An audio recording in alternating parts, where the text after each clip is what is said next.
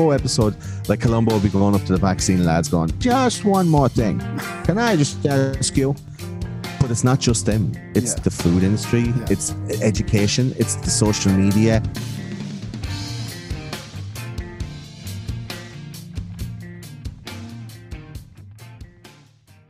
Okay, guys, welcome to special bonus bonus Grimerica show.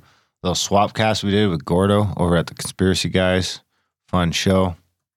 We decided we just dump it out as a bonus in the episode. Yeah, we got a couple extra episodes, or well, we have enough in the can that we're going to put this one out as a bonus.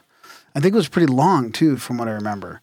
I think it's like It and a a- hours. It was a great chat. I mean, we had some really good back and forth about vaccine and stuff. Like it was, uh, you know, it's great to to talk to people in the in this so called you know conspiracy community where you can not agree on everything and everything's not a big conspiracy. Sometimes we disagree and we can hash it out.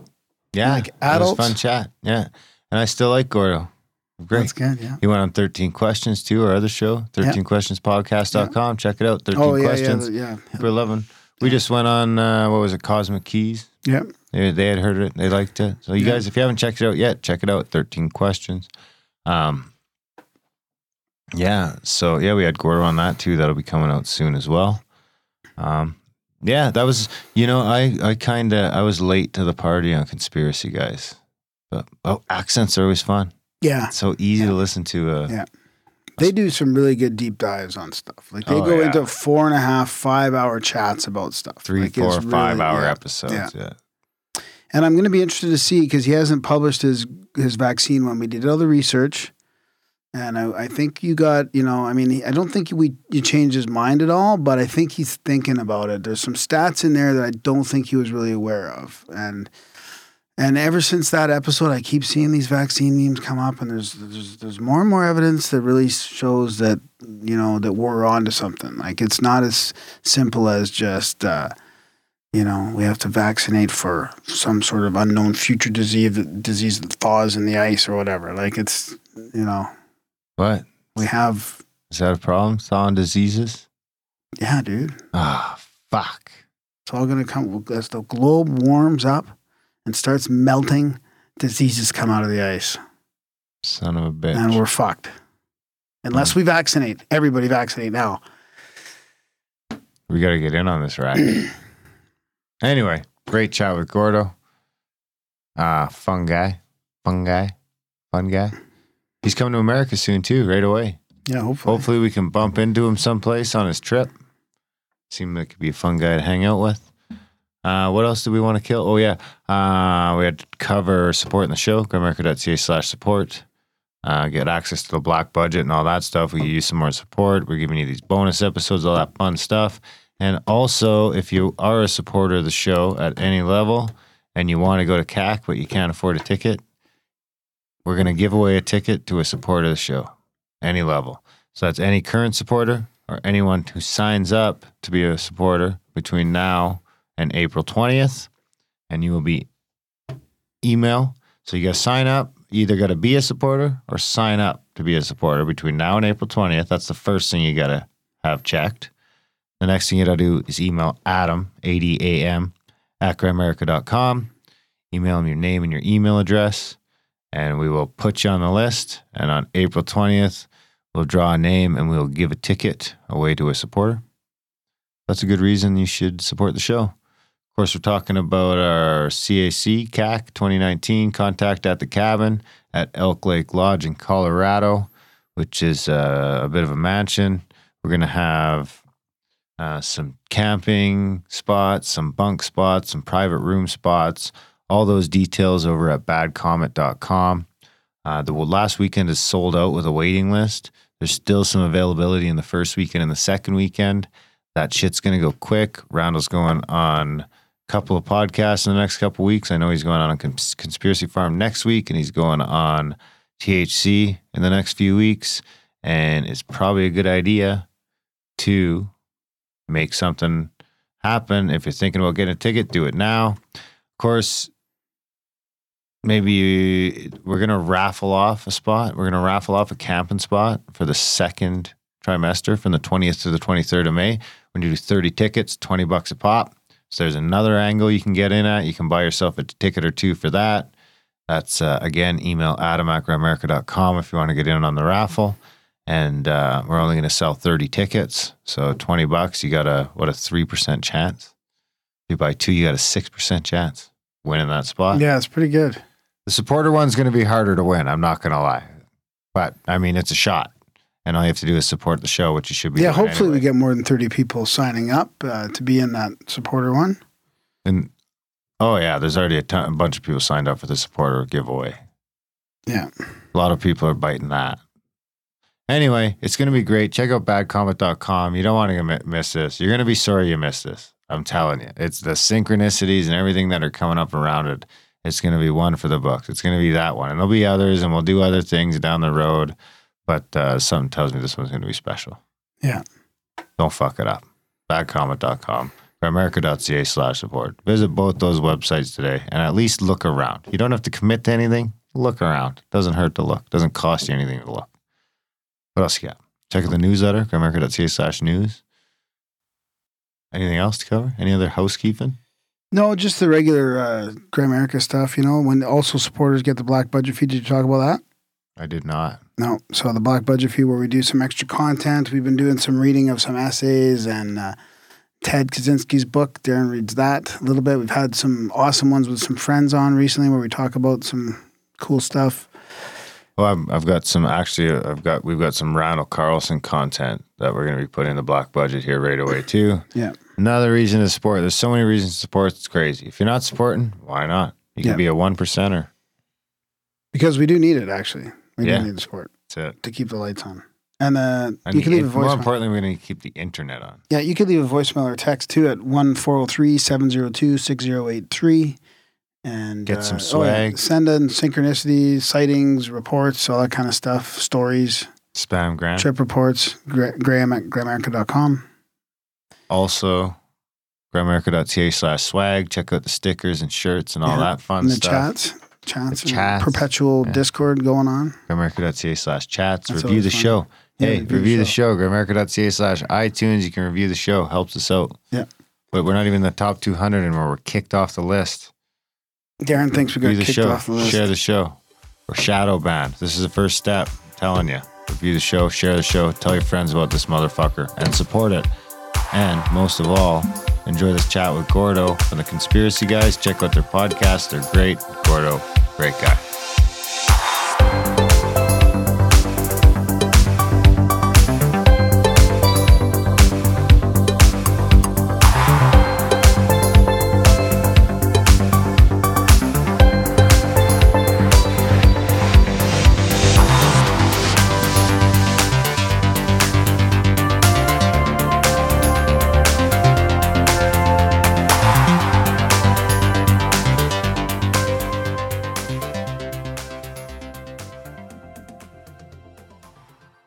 Right, we've got Gordo with us tonight. He's been dabbling in writing music, photography, and filmmaking, but really what he is is the presenter, producer, and editor of Those Conspiracy Guys, which is an amazing podcast from across the pond in Ireland. Hopefully, he's going to be fulfilling his promise to all of North America by coming over here one day for a long, extended trip. So, welcome to the show, Gordo. Thanks very much, boys. One day soon, hopefully. Yeah, I hope you do. Mm. Hope we can meet up with you chicken somewhere. body, but I'm yeah, I'm getting I'm getting ready for the uh, the lice powder bath in uh, Ellis Island right quick. The other way they have to wash down us Irish when we come over. Are you going to take the boat? Are you going to take a boat? That'd be something. I don't know if I could do yeah, it. yeah. A boat made out of coffins. Get up against that wall there, Paddy. That's the way it's gonna go. I don't think it matters if you try and go to over the border with a bunch of camera gear and all. I don't think that. I mean, what if we go across there? It doesn't really matter, does it? We it? don't say anything and they don't ask. Yeah, you and they just don't don't. Yeah, you just don't tell them what's there. Really, I hope they don't search. Ah, it. yeah, but come on, hope. hope I'm not gonna uproot my whole life and land in with a fucking pelican case full of camera gear and chance it. Like, and they're like, well, okay, well, we'll let you in, but if I see you doing any documentaries, you're out. Yeah. Well, Like, and then not big- only that, then the documentary comes out and they're like, "You ain't coming back, motherfucker. You're done." Exactly, exactly. I fly, I fly one drone in one national park, and the F- FAA are up my hole, and I get banned for life. No, no, no, sir. I'll do it the legitimate way. Thank you very much. Do you think America's a little sensitive about documentaries these days? They might be. Um, between that, the government shut down border control, and just in general, What if- Donald What if they look at you? very sensitive about the borders and people coming in. Um, I, you know, it's a, it's a, it's a long, it's a long drawn out system of application, and it's longer than I anticipated. But I'm looking forward very much to going, Right. being on. there, to meeting all these fantastic people Do you worry? some of the crazy ones. Do you worry that when you get to the border, they look up, you look up your name, and they see those conspiracy guys on there, and they're like, "So, what do you do for a living?" And then you I don't even think- explain that. I I, mean, yeah, well, I don't even think it'll. if to have a problem with it, I'd find out a lot sooner than me being, you know, standing in JFK with the TSA tipping my passport. Like I'd say, I'll find out a lot sooner than that. But look, I'm not worried. I'm not stressing out about it. no, that's good. The universe is good, my friends. Yep, The universe gonna, is good. yeah, it's gonna follow your intention. As as the Irish say, what's for you won't go past you. Well, that's kind of, we always just roll into the border and it's just like, just be kind, be polite, and shut the fuck up about the podcast. Yeah, but you're you're Canadians, man. It could, you know, it could. it's like it's like uh, Fonzie coming down into the Cunningham's house. It's just like he he might be slightly unwelcome, but it's like no one's gonna say anything. You know, Yeah, that's right. get back up to the attic, Henry. Doesn't happen. Make sure you clear your phone first. oh yeah, really? Would they check your phone? Well, they uh, they say if they ask you for your phone, you can't say no. You can, Yeah, but, but- if you if you want to not come into the country, They can you can give them your phone, but you're not you're not obliged to give them your biometric data, like your face or your password. In Canada, you you are Yeah, well, Canada's you know lost. uh, uh, pra- practice for the Uh, new uh, world order, pretty 1984. Yeah, Yeah, sure. yeah. a George Orwell um fucking uh uh theme park, countrywide theme park, Theme- man. It's Is it that bad? welcome, welcome to Orwell land. Yeah, is it like that in Ireland as well? Are we further along than you? Or I, I always think of like us in Ireland and the UK and most of Europe as being pretty well aligned. No, I think Ireland's No. not quite as bad as the rest of Europe, mainland No, Europe. we we've had a long a long time to uh, mull in our oppression. Uh, we've we've we've found ways to to to get around the the horrifically uh, heavy weight of of Catholic guilt that's around all of our actions. Um, you know, alcohol, drugs, uh, you know, anything illegal or illicit, sexual thoughts, sex before marriage. You know, I mean, we we're used to we're used to these kind of victim victimhood uh, uh, monikers. People are like, "Oh no, you can't do that to me. I'm only a child." Father, like, come on now. Um, there's loads of stuff happening here. I heard you guys talking about uh, what are the kids that get taken by the orphanages in Canada? oh yeah, yeah. That's something that I think Darren wants to get into a little bit more. Actually, Yeah, like that. That talk about that shit. Like Ireland, Ireland as well. People in Ireland are well used to you know being polite and cordial. We're known around the world for being pure sound, and it's not wrong. But there are some certain like repressions. There are some certain opinions, especially about multiculturalism and integration. Like Ireland is super super multicultural and very progressive. But like anywhere else that's heavily progressive, like politically, it has restrictions on some kind of conversations. Um, it's not as bad or authoritarian or dogmatic as Canada. Um, you know, there's no enforced speech or anything here. But we did just vote out through referendum a blasphemy law that was written into the constitution. Uh, uh you know, what 18, 85 years ago, and the Constitution of Ireland is written by a politician and a bishop, and the two of them just took like one page each. Just went, go on, I'll write all this politics stuff, and then you write all the religious repression stuff, right? Like uh, abortions and masturbation and all that. Put masturbation in the Constitution. like it's fucking ridiculous. Like we did we just we just voted out uh, um, the Eighth Amendment to the Constitution that stops uh, women getting abortions, safe and legal abortions. We just voted that shit out in Ireland. We were the first country in the world to, by referendum to legalize same sex marriage, and America followed suit very soon after. So, I mean, we're progressive to a point, but like when you saw the protests of the repeal the eighth, which are the the uh, pro-choice people, and then the pro-life or no voters on the streets, and you had people kicking the shit out of each other.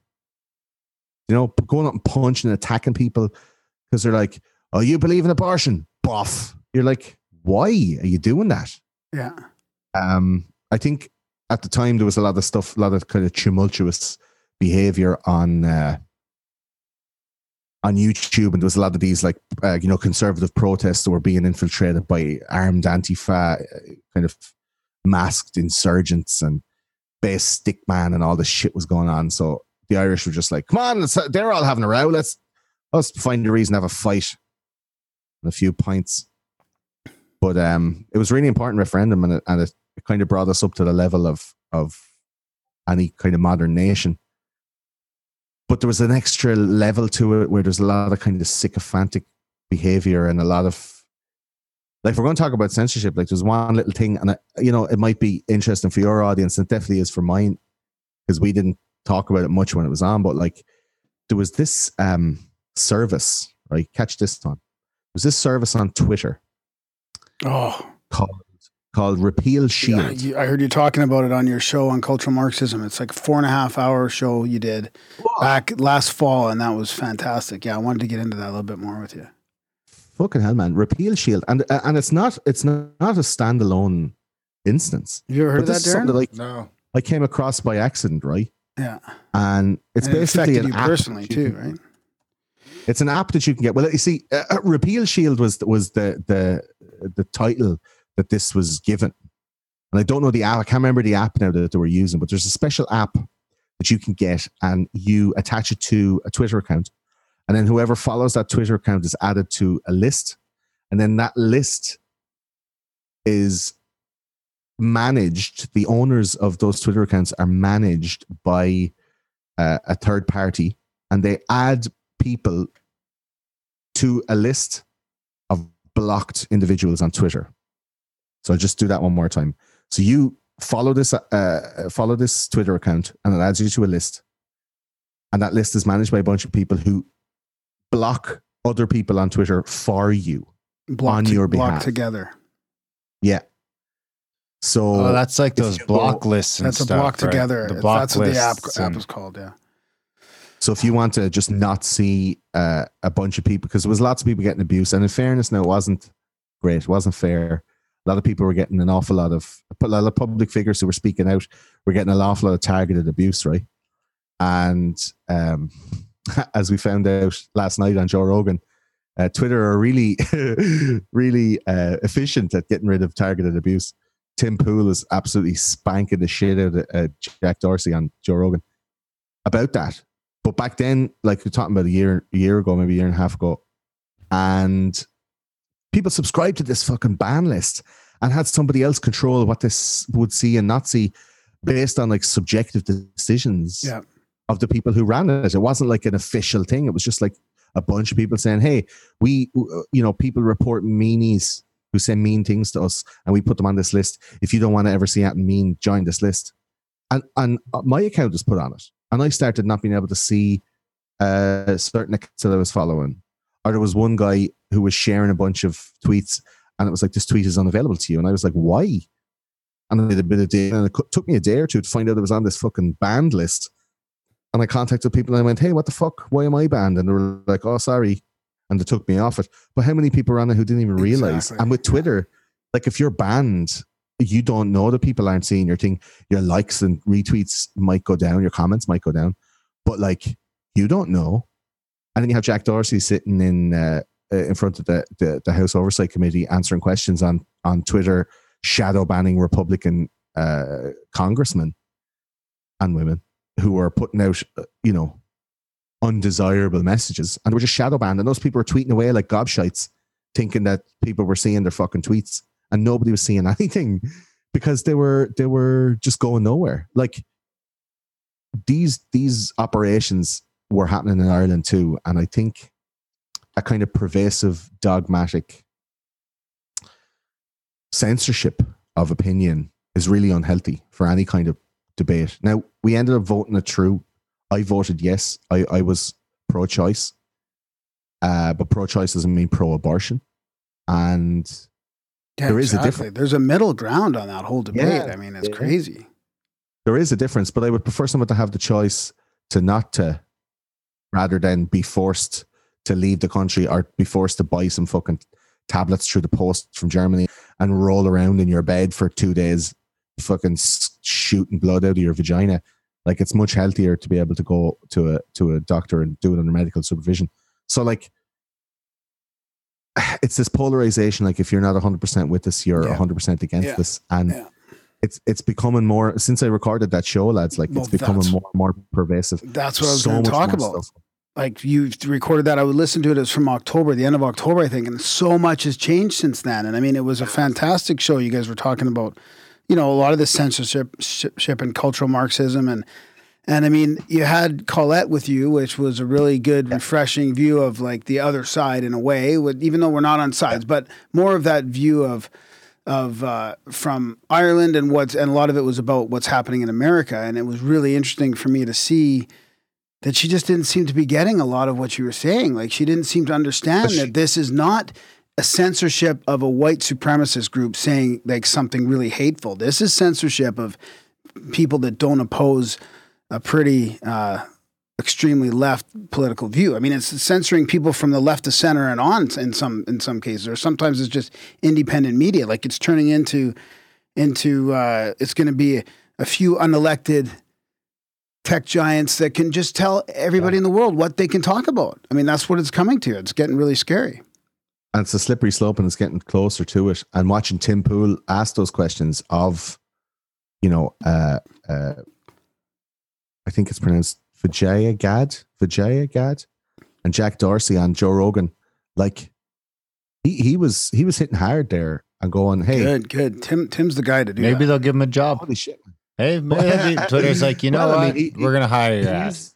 He's, he is a le- like he is on the left, you know. He's a Um, socialist. yeah, but for when fuck's you sakes. but but you wouldn't be able to tell because he he talks about everything in a really non-biased, objective. Way. Well, you know way. why? Like, really you know why? And I was Like thinking about it the other day Yeah. because, and we're we're talking, we're getting into cultural Marxism a little bit later, and I'll tell you why someone in Tim Pool's position is extremely fucking cognizant of that.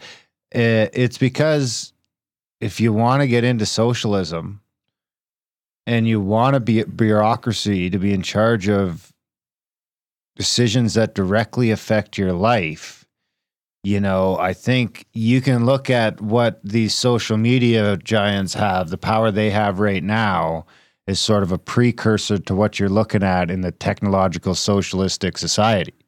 So, you know, if you're looking at the very fucking beginnings of that, censoring opinion and shadow banning and banning and dissenters and all that, then I mean, you know, that's and and I don't want I, don't want to get into whether true socialism has ever been tried or not, but I would argue that Tim Pool probably thinks it hasn't. I, I shouldn't even say on his behalf, but um, you know, to to go down that road of more Bernie Sanders's view on things, you fucking need to be able to trust the people that are in power, hundred percent. Otherwise, Yeah, they're just going to fucking steamroll you No, like they have in the past. And you know they can't even have a discussion. And this is one of the things that that, that I felt like Colette kind of got wrong. Is is she felt like he, there was a co-host uh, in a, a special co-host on the show and the, their four and a half show back in the Okay. fall. So, but she was seemed to think that that it was the how do I don't I don't even know what labels to use now. I don't want to be be polarizing. Go on, here, say but, it. But the but that the Say right, it, like that the Colette- conservatives. Colette is cool, man. She's super The- smart. She knows her shit. She has her opinions Yeah, and she's able to defend Totally, them. totally. Uh, and and since we've talked since and, and and she's she's expressed like some changes and some but see I was I was hitting her up with things as I'm I'm I'd be like uh I guess what you call like a netnographer or whatever like I'm gleaning all this information from the internet none of this shit is firsthand I don't have any trans friends uh, I, I- so I don't know like firsthand what that shit is I'm listening to other people from both sides talk about all this stuff I'm synthesizing all the information I'm trying to make an informed opinion based on my knowledge and I reserve the right to be wrong. If I'm wrong and someone can show me how and why, I'll say, okay, let's change my mind. And I go back and I'll edit uh, uh, my Yeah, opinion and yeah. publicly state that shit. Yeah. I think Colette at the time, the, the examples and stuff that I was using, maybe she wasn't familiar with them. yeah, yeah. And the way I maybe kind of uh, I guess maybe semi aggressively No, no. some of the forward. We ended up going off into mad tangents that I hadn't planned, and I I, I missed about fifty percent of the actual meat and bones on the culture Marxism episode about the structure of of cultural Bolshevism and the Frankfurt School and all of these guys, Gramsci and all, and, and their philosophies and how it came through the 60s and into the 90s and now through the college system. Like a lot of it was left in, I think, like semi semi useful debate around semantics that people seem to have be entertaining, but it wasn't what I had envisaged for that show Yeah. and I could go back and do it again. And to be honest, I think in 2020 we'll probably have to go back and look at it from an, like a, a, an episode on political correctness, let's say.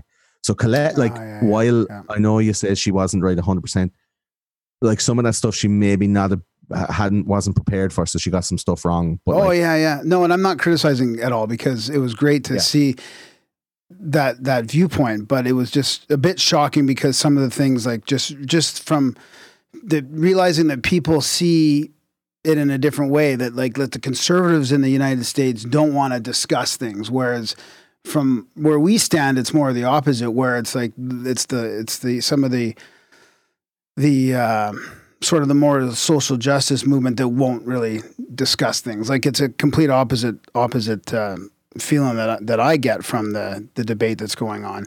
And then um, go ahead.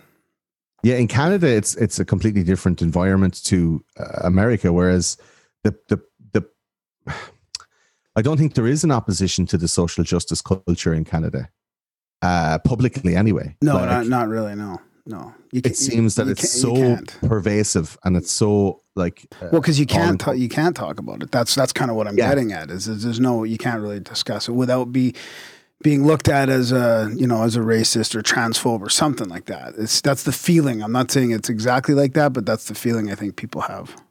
and even to legislate against publicly, you know, declaring your opinion one way or the other. Uh, in America, they have that free speech thing. You know, it's real handy. and uh, Well, not for long. Yeah. you have well i mean you have um like fox news and you have you have uh, like public public forums like youtube that have conservative dissenters and people who are able to have an opinion and get an audience and and you know maintain that message and even from the president down like the president's going the liberal media is fake news they're reporting fake stuff and more and more these things are being called out like uh, the jussie smollett thing where he was you know trying to start some some start some shit and paid some Nigerians to to knock him around a bit. And he told some lies and he got caught.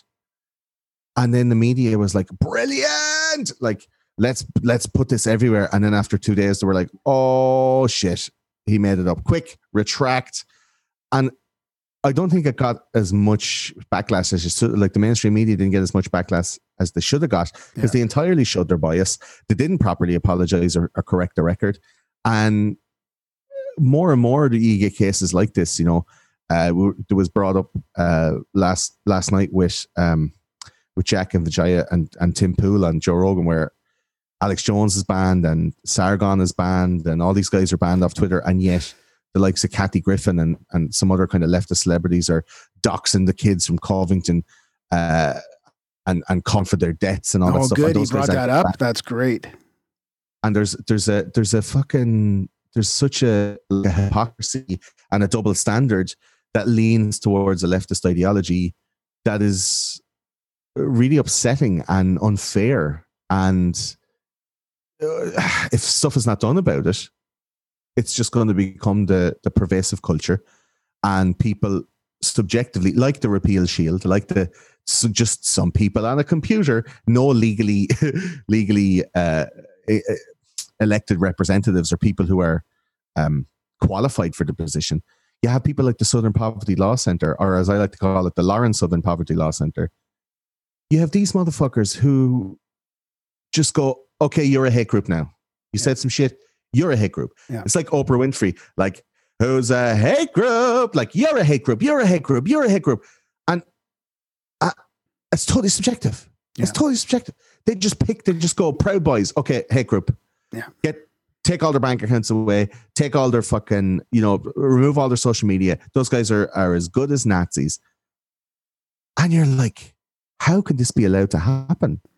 How can a how can an organization like that, like the ADL, you know, never forget, like the ADL uh, will come down and say you said some shit about the Jews, spank, you're fined, you're this, you're that, and they have uh, they they they, they kind of have you know a little bit of history behind it. They kind of have some some power behind them. And they're able to enforce that and everybody has agreed okay the adl they can do what they like. And the southern poverty law center come up and go do you know like uh, do you know those those um Daffy Duck or Bugs Bunny cartoons, and they had the big dog, and then they had the little dog. It's like, "Hey, Spike, how you doing, Spike? What do we do today, Spike?" Like the Southern Poverty Law Center is that little dog to the to Spike, the ADL, the big bulldog. He's like, "Oh, so who are we going to call a hate group today, Spike? What's going to happen?" And and they're just going around and going like, fucking making it rain like uh, designations of hate which would so be as like, bad if if if there wasn't a bunch of stuff being ignored from one side. I mean, I always thought that I always thought that we were under the understanding, like five years ago or whatever, that violence was not acceptable from anybody. Like you, yeah. you were allowed or to maybe call violence. each other names. Free- or threats of violence. Exactly. That that was where the line was drawn. Like you can't threaten somebody's physical safety. Like, and now it's how being many, allowed. How can you how can you call out to call somebody a Nazi and punch him in the face, or actually allow Antifa to go out and, and propagate violence, and there's nobody from the leadership on that side calling it out. I mean, there, you know, and and it should happen from the from both sides. I mean, any kind of violence like that should be called out. For for Clinton, Bush, and Obama, if anyone will ever put something online or or you know rang up like pranked the White House, like uh, I'm gonna I'm gonna kill the president, they would be there'd be Secret Service at your house. Do you know? Yeah. And now Kathy Griffin can can put up a fucking cut off head, bloody head of Donald Trump and hold him up by the hair. And she can she can get the cover of a magazine and she can get all over the news and all. And she can like you know, willfully wish harm on young kids in red hats oh. standing in Washington. And she still ends up staying on Twitter and no one like spanks her, no one calls her out. She's there's no recrimination for for Kathy Griffin's actions at all which further empowers other people to do the same. They yeah. may not have the same type of social consciousness, or they may not have the, I guess, the public awareness or the social awareness of, of their actions, where she's going like, "Yeah, fuck these people, punch them in the face," and then some guys like punch him in the face, okay, and actually does it. Kathy Griffin has no intention of actually inflicting probably bodily harm on somebody. She yeah. just talks a big talk. Yeah. But there's some dope in a fucking black pajamas at, at some Antifa rally with a stick who's just like, yeah, I'll have a bit of it, and then bashes some cunt with a bike lock in the head. Like, you know, uh, it's it's allowed, and and because they they use phrases like, oh, we're on the right side of history, or you know, this is this is the right thing to do, or you know, we're fighting Nazis, and they're putting up memes like. 10 little fucking uh, uh, dweebs dressed in dressed in black pajamas you know on the streets of portland going like no uh, uh, was it? No Trump, no wall, no USA at all. We're anarchists. Yeah, it's like show us your face. No, and they will put that meme, the picture of those people, on top of a bunch of World War II soldiers coming off of one of those landing boats from Saving Private Ryan and going, "We're all fighting Nazis," and you're like, mm, "Oh, well, and then toxic meme creation is going to be treated the same as doxing and harassment. I mean, all of a sudden, that's not going to be legal anymore. Like they're going to somehow subjectively yeah. categorize your meme, your meme, as toxic, especially yeah, like if it's probably making fun of somebody on on the left. Yeah, the ADL designated Pepe the Frog as a hate speech symbol, and you're like, no, he's a frog, a cartoon frog. What are you going to do? And then what know? about Facebook? I mean, they're deboosting the the live stream. They had that uh, that video come out of them, you know, action deboost live distribution of a specific content. So it's hap- it's not just happening with with uh, extreme views on one side. It's like anything that's not fitting that mold in Facebook, Twitter, Patreon, YouTube, YouTube. I mean, the banks, like he just said, the banks are now getting involved. I mean, this is this is this has got to stop, or it's getting it's getting scary. I mean, if you don't have the infrastructure to do your own content, that who's who's going to make it through this? Yeah, like there was talk about Subscribestar not being able to find a, a, a money processor to get the money out for those people who moved from Patreon, um, there's obviously something coming from higher up to say like, don't be dealing with them. Now, I could understand it as a business practice. You don't want your financial organization associated with people who could be, you know, uh, violent Killing people? political insurgents. Yeah, violent political insurgents. I don't even think it's th- that serious though. It's just uh, like a bunch of people who are saying words on the internet uh, to people who like hearing those words and who are willing to give them a couple of dollars a month to hear them. And it's it's been blown out of all proportion. And because now YouTuber, because there's such a competent opposition to this type of thought and this type of thought policing and political correctness and you know um, cultural bolshevism, like the small victim class trying to control everybody else, which is it's a fight for power. It's a power grab. And they all want to be in charge. And if they were in charge, you know, we, we could make it work. We could make socialism work. If if you only gave us a chance, we'd be able to do it. And I think that if you're pushing that uh, pushing that ideology and that agenda from all different social media, it's very obvious what the pervasive dogma or the pervasive uh, political ideology is destined for if all of the social media and all of these platforms are pointing the same way obviously there's somebody pointing them that way Exactly. and we have to look higher to see like what is that and why. Um, we can't just be looking at youtube and blaming them or looking at twitter and blaming them for it. The answers uh, uh, to those questions need to be need to be given. And tim pool was asking some answers of these people from twitter last night and he wasn't getting any any he wasn't getting any answers. They were going okay we appreciate that. We'll look into it. Okay we'll look into that. Like wow. like it was such a fucking backpedal. And if anyone hasn't watched it, like when this stream is over, go and watch it. It's absolute podcast gold. Um, Yeah, it's Rogan's from, a quite fella, the it's from a fella who doesn't who who like doesn't uh, ally with my personal politics because he's he's a decided like leftist. He's a socialist uh, uh, supporter, and yet he was still out there like fighting the good fight for free speech and, and internet freedoms and asking really hard questions questions that joe didn't ask the first time when when jack dorsey was sitting in front of him and he got the world of shit for. He was called a cia shill and he was called bought and paid for and joe's afraid to ask in case he loses his blue tick and you know all these accusations against against joe rogan. Like I, I just think he was having a chat with jack dorsey and when it got real he's like okay let's ask somebody who knows his shit. And Tim had a fucking list as long as both your arms of of cases. And what about this case? And what about Oh this? yeah, And what about he this? And what about prepared for it. Oh yeah. It was it was phenomenal, but no, like no answers, no real answers were given, and any answers that were given were pretty fucking flimsy.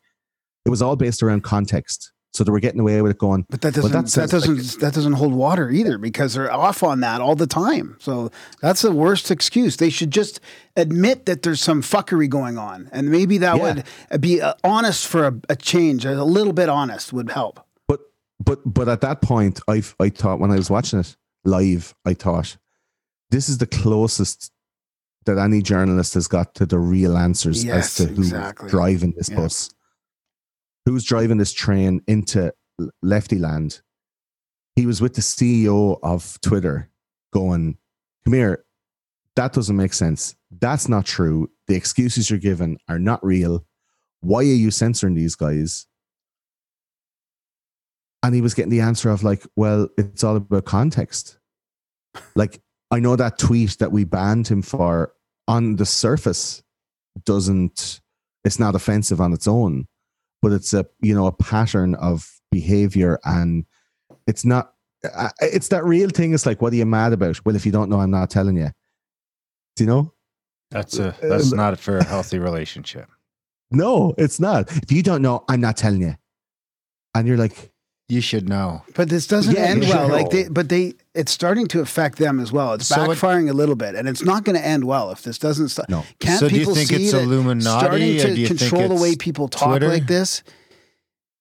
Or do you think it's like, I mean, or do you think it's that all these, you know, we've got kind of got this generation of probably leaning to the left already because there's not a lot of work out there, and yeah, under 25 unemployment. Well, everything costs way more too. I mean, it's harder to the- make a living. everything's gone through the roof for cost and then everything's getting tougher and not only that you know whatever happened to the college systems and the university systems 60 or 70 years ago where they were you know like I, I can't remember what the last stat i heard was but it's somewhere in the area 30 to 1 leftist I read one or- today that said that uh, college textbooks in America are 1,200% more expensive than they were in 1979.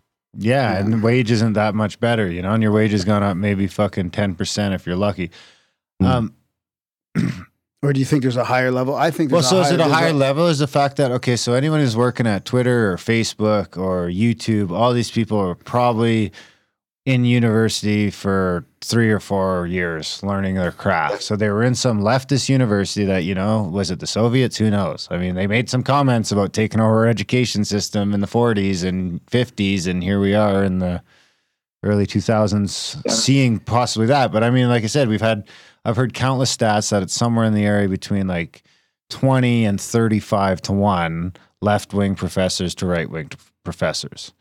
Oh, yeah. It's absolutely, it, it, it- like it's replete. Yeah. So did we have a bunch of kids dogma. that got fucking all went through these different universities? And I mean, I'd be interested to see the stats of what the universities are that are offering these high level tech job.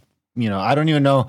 I don't know what you got to go to school for to be the prime candidate for these different tech companies. But I'd imagine there's only a few different schools in the country that are the best ones that these guys are hiring out of. And I mean, Well, look at, look, look, there. look at the companies that you're talking about, right? So this is just like, I'm talking on my hole now, but it's going to make sense. I like Look that's the at best look kind. At the, look at the um, the departments in these tech companies. fucking all went through these different universities, and I mean, I'd be Well- interested in the stats of what the universities are that are offering these high level tech job. You know, I What don't is even know- happening? I don't know what you got. Is that on you? CIA man. Jesus? Wow, that's fantastic. That was a little weird. Kind of- We're we're we're chastising the tech companies, and then they're They're like, Echoing listen, sentiment back to you." guys, come on, you're using our shit. so so so so. This this this tech tech tech thing thing thing thing. Were you just doing Well, an well, well, impression we- of we me? Is that what's talk, happening? Talk, talk about, about, about, about. Watch, watch. I say, say, say. Sorry, I'm doing that with my mouth. Yeah, So, like, I'm, not- I'm going to talk on my hole now, right? But if you take the type of, I guess, the type of student or the type of qualification that you would need coming out of a college, going into a tech company, and look at the departments in the tech company that make the trust and safety policies, right? You're not taking like engineers. You're taking people who are qualified in the soft sciences, the gentle sciences, right? Which you're are the worst ones for infiltration? Well, this is it. You're taking the marketers. You're taking sociologists. You're taking the the people. I would imagine. Correct me if I'm wrong, internet. I would imagine uh, from the departments in colleges that are the most uh, indoctrinated towards uh, left ideology, right? And uh, uh, those people are coming out of that going, yeah, I, I'm I got a ma- I majored in in you know. Uh, Safe spaces. I don't even know. Some some some some some victim victim class plus studies, you know, and you'll end up going into a department like a HR department or some kind of trust and safety or some kind of uh, um, you know like a sociological element to a tech company that needs to interface with people. And you're the one that's making policies about those companies and that's been happening for 15 years or 20 years that people are coming going to college in the in the 90s coming out in the early 2000s getting into the dot-com bubble and getting these lower level positions working their way up and then when trust and safety and all this stuff started happening they were like getting these promotions and now you have the head all the heads of all of these departments have all been indoctrinated into these soft sciences and then you look at something like uh, did you hear about this grievance studies project No. so I'm going to space on names now. Peter Boghossian or Boghossian and James Lindsay. And oh, I'm sorry. There's a woman there as well, and I've forgotten her name. Typical man, huh? Uh, sorry, that lady. She's an English uh, uh, an English researcher, and the three of them together, academics, decided to test the social sciences in colleges all over America. Right? The, the peer So- Oh, is this the the fake, part? the seven fake articles? Yeah. Yes, the fake articles, grievance studies they called it, where they basically uh, tried to try to test defenses like the Raptors in Jurassic Park, and put in bullshit papers based on like bunk uh, research. And the first few they put in didn't pass muster because they're like, nah, this is bullshit. So what they did was they looked up the kind of language and the dogma, the rules, the rhetoric, and like a religion, they ended up finding this kind of like Bible of thought, which is like white straight men are the devil, and you will write. They wrote these papers and submitted them to all these all these colleges uh, uh, that support these like frankly bizarre uh, assertions about society and about social uh, uh, social structure and culture and all these all these things that you hear like 72 genders and all this kind of crack like they wrote these papers absolutely pulling the piss out of these departments in these colleges and the papers that they wrote that were entirely manufactured and fake started to fucking win awards Yeah.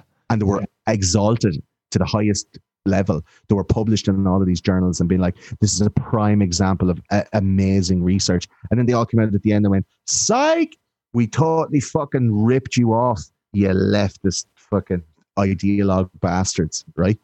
And they were like, oh, what do we do? We've been exposed. And no one's done anything about it. No one's stopping those programs. No one's going in and further testing the veracity of the teaching or the marking. Like nothing is being done about this thing when these three people came together and wrote a paper that basically reconstituted Mein Kampf or My Struggle, written by Adolf Hitler, Yeah, yeah. Feminist And- and- rewrite. and they and they replaced the Jew uh, uh, with uh, straight white men as the uh, the enemy, uh, uh, the, the the toxic force that would destroy uh, society. And they literally used like quotes, English quotes from from Mein Kampf, uh, and vilified white men, and they were lauded for it by these by these universities. So how can you operate in that system and expect a fair shake when coupled with the, The liberal, media. hyper liberal environment and of, the of- media. One of, of Palo Alto, Yeah. uh, uh, of Silicon Valley, Yeah. and the media, Yeah. and the politics, and the education.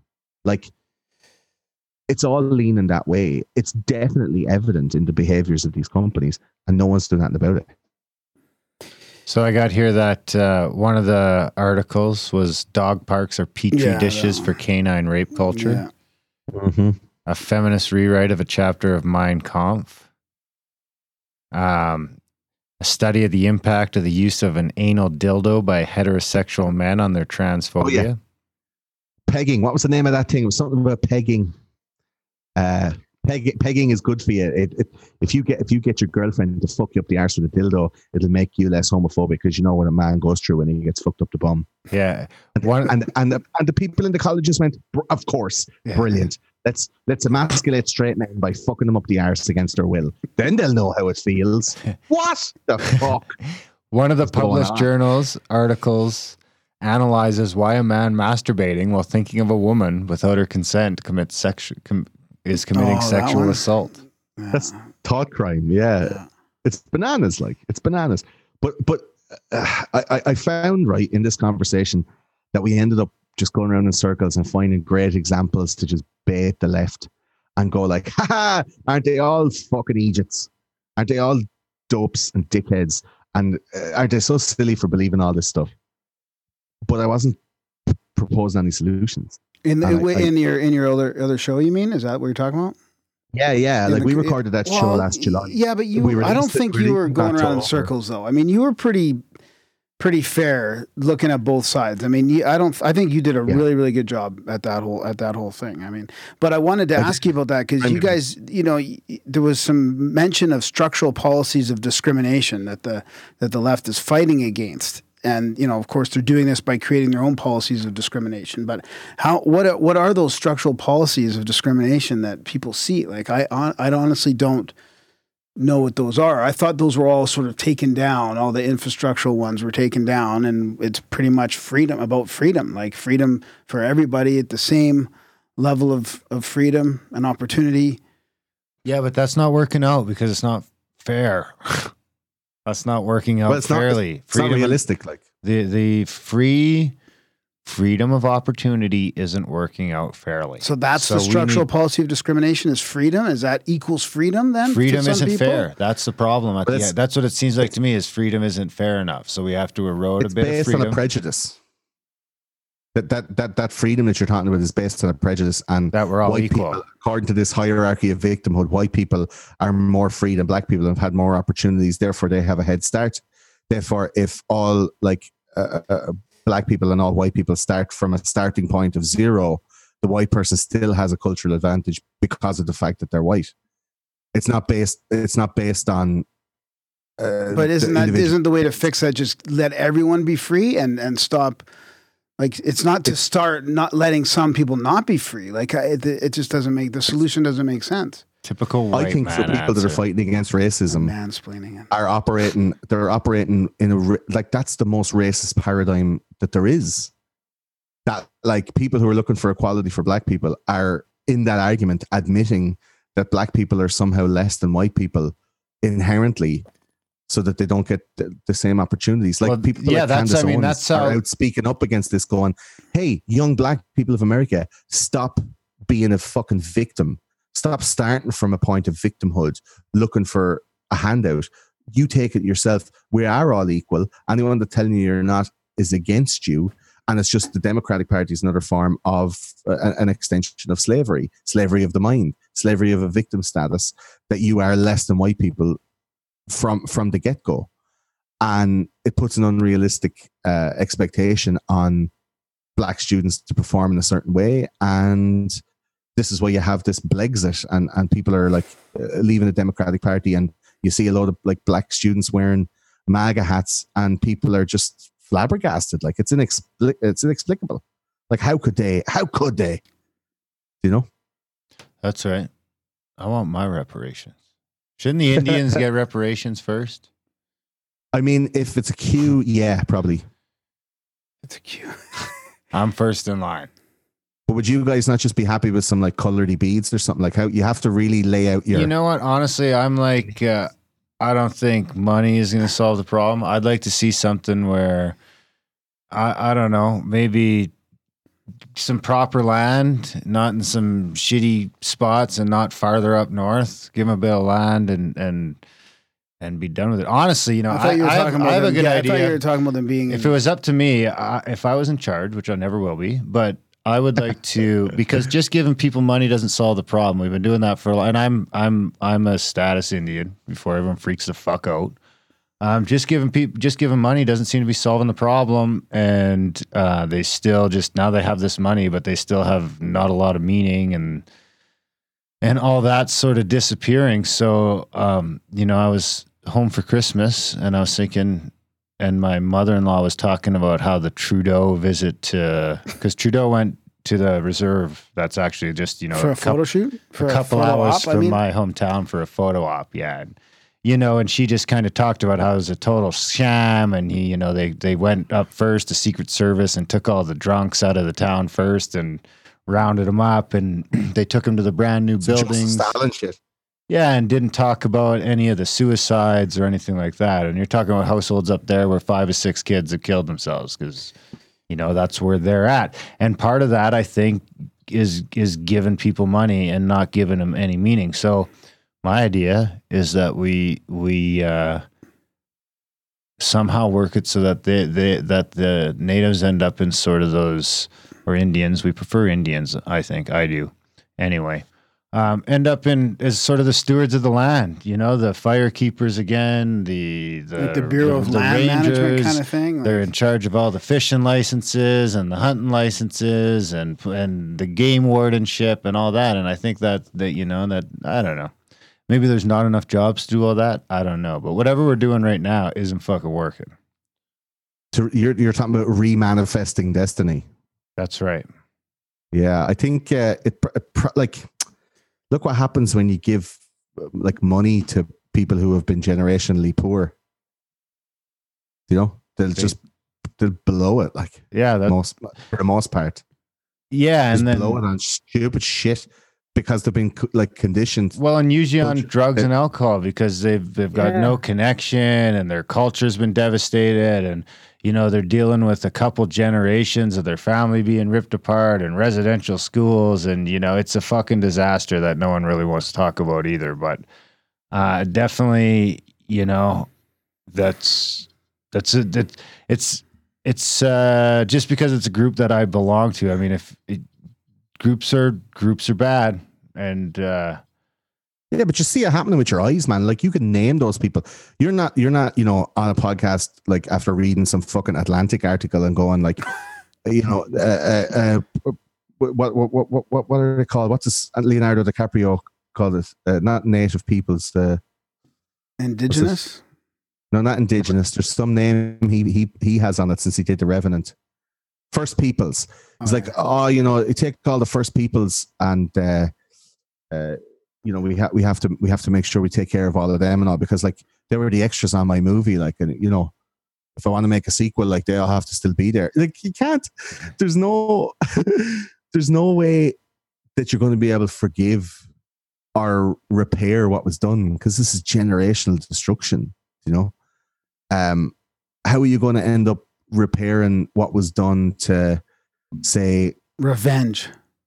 You know black pe- black people black people in South in America. Like that like given given bad land like put in put in you know in in in inner city projects like in, in larger in larger cities like they're put in shit land with shit houses that have no equity so they can't get any loans to be able to better their lives.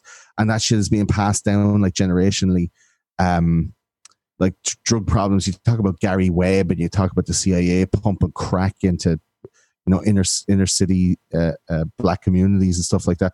Like it's been a tar- like a targeted harassment of a, a- a type of people, and now with the internet and all that stuff, it's so m- much more evident that these things are happening, and yet there's still a, like a victimhood mentality being perpetuated among these communities where people are are are being rewarded for being victims you're being rewarded in some way culturally or, or, or I guess ideologically rewarded for being a victim with the hope eventually that you'll get your reparations, be they cultural or monetary.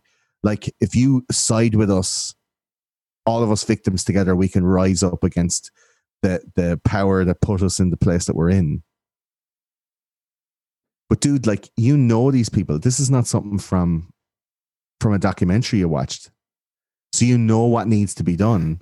And yet they're not asking you, or you're like, they're not going in and saying, okay, what do these people need? They're making policies outside. Like Trudeau is going like, of course we got women in the cabinet. It's 2016. Like, fuck off, dude.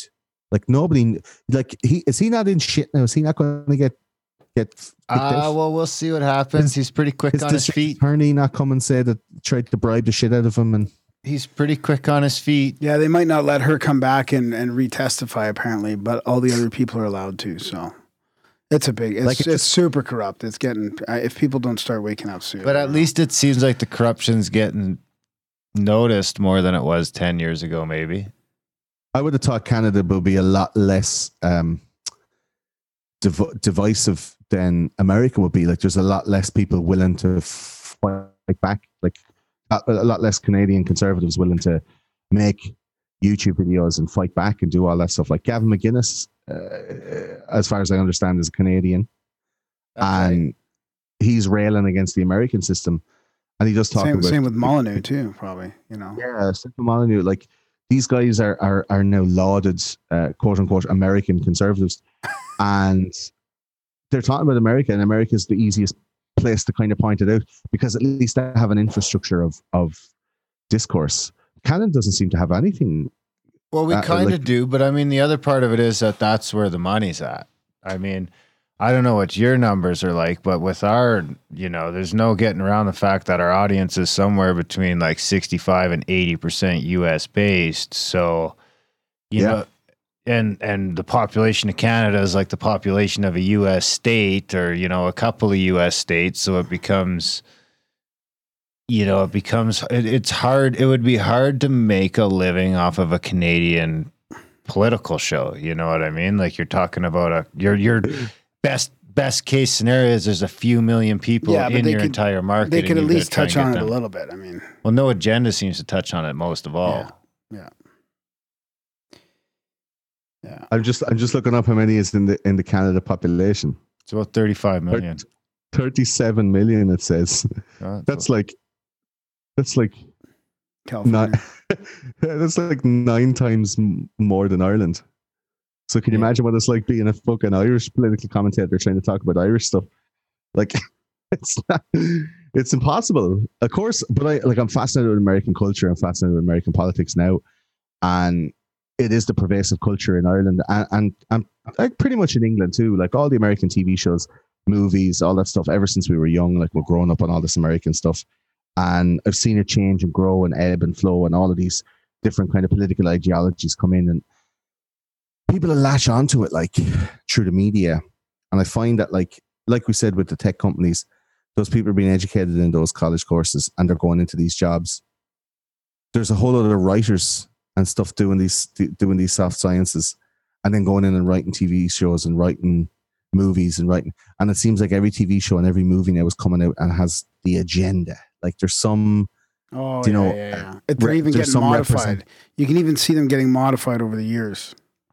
yeah, some representation and there's stuff like uh, when they put Friends on Netflix, people started going mad because like young people are watching for the first time, going like, for cereals, is this what's ha- is this what people watched in the nineties? Like this is where are all the black people? Like what's going on? Like it didn't, you know. It's like it's friends, man. Shut the fuck up. Joey's Italian. That's as dark as you're gonna get. Like, just enjoy it. Shut the fuck I'll up. be. Like, there for you. You know, it's funny. I actually went and seen a movie in the weekend. First, I don't see a lot of movies, but I went and seen How to Train Your Dragon 3. And oh yeah, what, what what cultural Marxist agenda was in that? uh, they're just riding dragons. But it's funny because there wasn't like there wasn't like one like trans dragon who thought he was a, no, a peacock or something. there's one guy that's a little wacky there, and he's the guy who thinks the Earth is round Oh, so they do have that in there. That's because pretty everyone funny. else thinks the Earth is flat because it's back in the Viking days, and they're going to the edge of the Earth, and he's like, "There is no edge of the Earth, man. It's round." And He's the everyone's like, wacky guy? everyone's rolling their eyes at him. I got a kick out of that. That's pretty funny. To But fair, but that kind of leads to the bigger issue of this whole thing, the censorship, because it's not just about these social political things. It's it's No. that now we can't we can't discuss, and they and it, it's got to be. To me, it's it's a bit of a sign when you can't even debate global warming or you can't debate vaccine safety. They don't want to hear any of that stuff. Like Yeah. you, you can't even talk about that. I mean, so they're not going to platform it. Yeah, they're not going to platform it. So what does that mean? Are they? I mean, to me, that's just showing that there's there's something to be debated there. If they don't even want But we to were it happen. we were always at war with East with, with, with East Eurasia. You know, it's it's it's the if you make it disappear, then it doesn't exist. What what the the crazy thing is, man, with that, and that's pr- primarily on YouTube uh, and Facebook, right? Where they're taking a stand and taking these like uh, AI uh, censorship bots and running them over everything and making sure nothing gets published. But on the YouTube demonetization, they have um, they have they made a statement that it said we're not going to recommend uh, suggest or show at the top of searches videos that have conspiracy theory teams such as total untruths like flat Like earth 9/11. or 9-11 and i'm like whoa whoa whoa whoa whoa whoa Exactly. roll that sh- roll that shit back are you meaning to tell me that you're going to lump the crazy madness that is flat earth theory in with the empirical evidence of of what happened in 9-11 like some like definitely something happened there. Like the engineers uh, uh you know the, the, the thousands of engineers that got together and made the report? Like the proof is there that something Yeah. of impropriety happened in 9-11 but in this one swift move they're like conspiracy theories like flat earth 9-11 and people are like yeah it's all bullshit. You're like hang on a sec. I, I think the vaccines are necessary. We're going to do an episode on vaccines coming up quite soon I think for herd immunity and all that stuff, they are necessary. But there are some conversations and concessions that I will make around vaccine safety and and you know young kids. Yeah, look at the schedule. Look at the schedule and look at all the useless crap in there. I mean, listen to our Del Bigtree episode. You'll you, before you, well, you're doing your research. Listen to that. It'll be you'll you'll like it. Well, I have a I have an episode recorded and we're editing it coming out in a, Oh a yeah, couple okay, of good, cool. couple of weeks Yeah. or months. But like by my by my research, I found that like yeah, herd immunity. You got to have your measles, mumps, and rubella. Do you know? You got to have your fucking your smallpox vaccine. like smallpox was discovered again in in a small African village. Like if that shit gets out again, millions will die again. Like Smallpox isn't there's a- currently on the schedule. isn't I know because it's because it's dead, right? It's Yeah. a dead disease. Yeah, but the joke is that it should be back on it because there's a kid in Africa that got fucking smallpox. Who the fuck knows where it came from? But he had smallpox, and it could make a comeback. I think the vaccines are necessary, maybe not in the doses or amounts or, or administrations that that they are giving it to giving it to kids now. And we'll do a big um, uh, an anti-vaccination episode on those conspiracy guys, and we'll go deep into it. But the fact that you're not allowed to have the conversation Exactly, that's what I was getting at. Yeah. on Facebook is the thing. And Facebook are banning all anti-vax groups. They're Yeah. banning all Yeah. posts about anti-vaccination. Like banning it. Like you have to be vaccinated, and that's it. And no one say different ever, or you're gone. when like you don't know the that risks, like you should have that informed consent on what is, what are the risks of this. Like there's a chance, Or at least the studies. You got to at least do the studies. Do at the least do the studies. Well, you see, all the studies coming out now are saying that there's absolutely no links between vaccines and autism. Yeah, but you, do, you, do you understand that there's never been a comparative study done because they say that it would be unethical not to vaccinate those kids? So they've never done a study of unvaccinated to vaccinated kids. It never happened. It'd be unethical study- to The one study was from now. This is top of the head stuff as well, or or out of my hole, as I like to say. Uh, Wakefield ninety five, published in the Lancet, is the article that everybody quotes for vaccines cause autism, and that was retracted by the Lancet in two thousand or two thousand and one because of the backlash, and it was held up as like the pinnacle of of vaccination research. There was 12 students or there was 12 kids in the in the sample set for that study right? There's a new study. I can share it on social after this show is over and you can have a look at it and it's n equals 2900 so 2900 kids were tested given vaccines retested tested again some of them weren't given vaccines and it shows that vaccinations have absolutely zero correlation with autism or um, symptoms of autism. Is that the one that also said if you if you didn't get your vaccine, you were seven percent more likely to get autism? I, I I don't know about that part, but Because I went through that one the other day, and that was paid for by the pharmaceutical company. yeah, no, this one is independent. This one that I have about measles, but the measles vaccine. Interesting. Yeah, we just Um, did a show with uh, Del. You know what? The other interesting thing is that uh, I and I think it's got a lot to do with what a lot of the pushbacks coming up right now is is because the the world's leading autism expert, who's always uh, heralded as the guy who he's the guy who's on record originally as saying that there's no way that vaccines could ever cause autism. And and the government is still using that argument in vaccine court to this day. Um, but he actually, one of his coworkers, um, one of his coworkers' kids actually got the MMR vaccine and regressed into autism. So he has since he's done his studies and he's restated or he's changed his statement to that vaccines can cause autism if there is an underlying mitochondria problem in the gut, um, which he is now actually suing the U.S. Health Department for using his testimony still illegally, even though he has publicly changed his stance. And now they're actually coming back with studies showing that like 50% of the people they've tested for autism are having uh, mitochondria issues in their gut, which is interesting Yeah. to, to say the least. you see, your man Wakefield, what was uh uh what what do you call it? Uh, An gastro, gastrointestinal. Gastro gastrointestinalologist, whatever the fuck. Uh, so he, he like that's that's where he was coming from, and the problem with that argument is that it's so it's so condensed and so succinct that you're like, it's a problem with the gut, right? So I I in the research, some of the fucking videos, man, and some of the articles and videos that, that I watched were like disturbing. They were disturbing. There was like a woman shrieking and screaming, filming her child having like some some grand mal fits that went. She went into 107, 108 fever.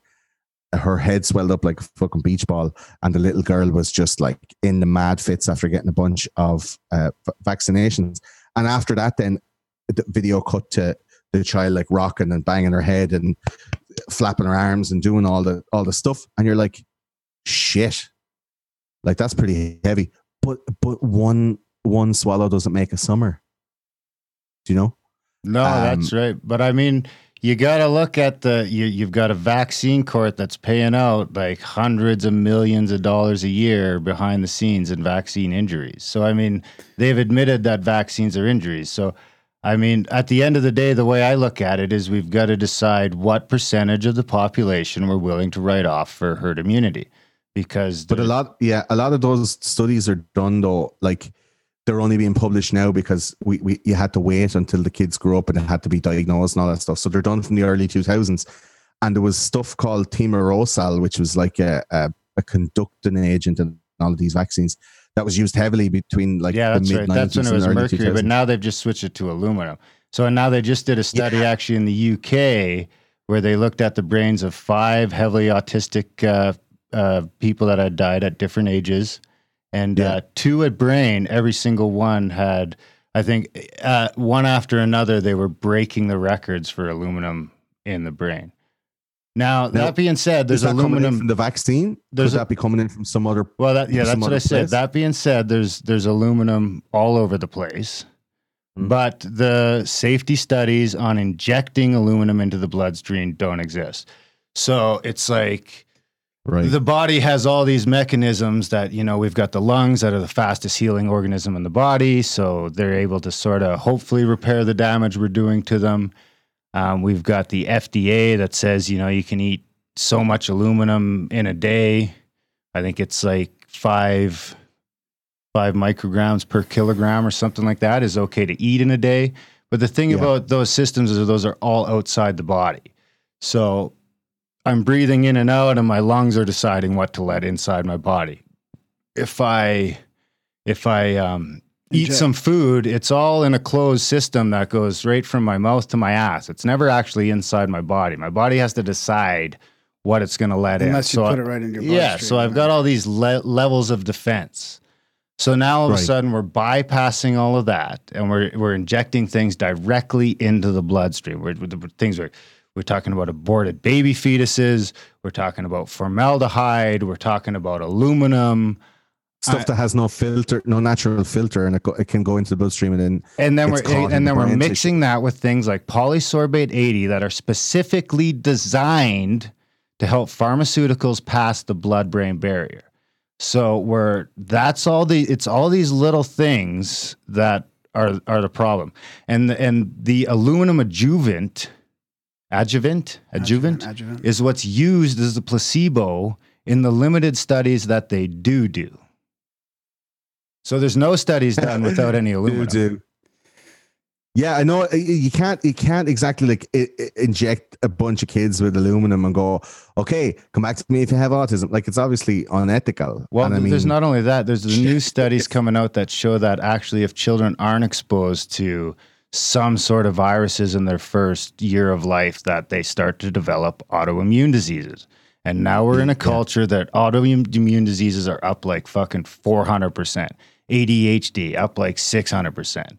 You know, we've got Now, we've got the I'd worst say- fucking child mortality rates in the, the developed world.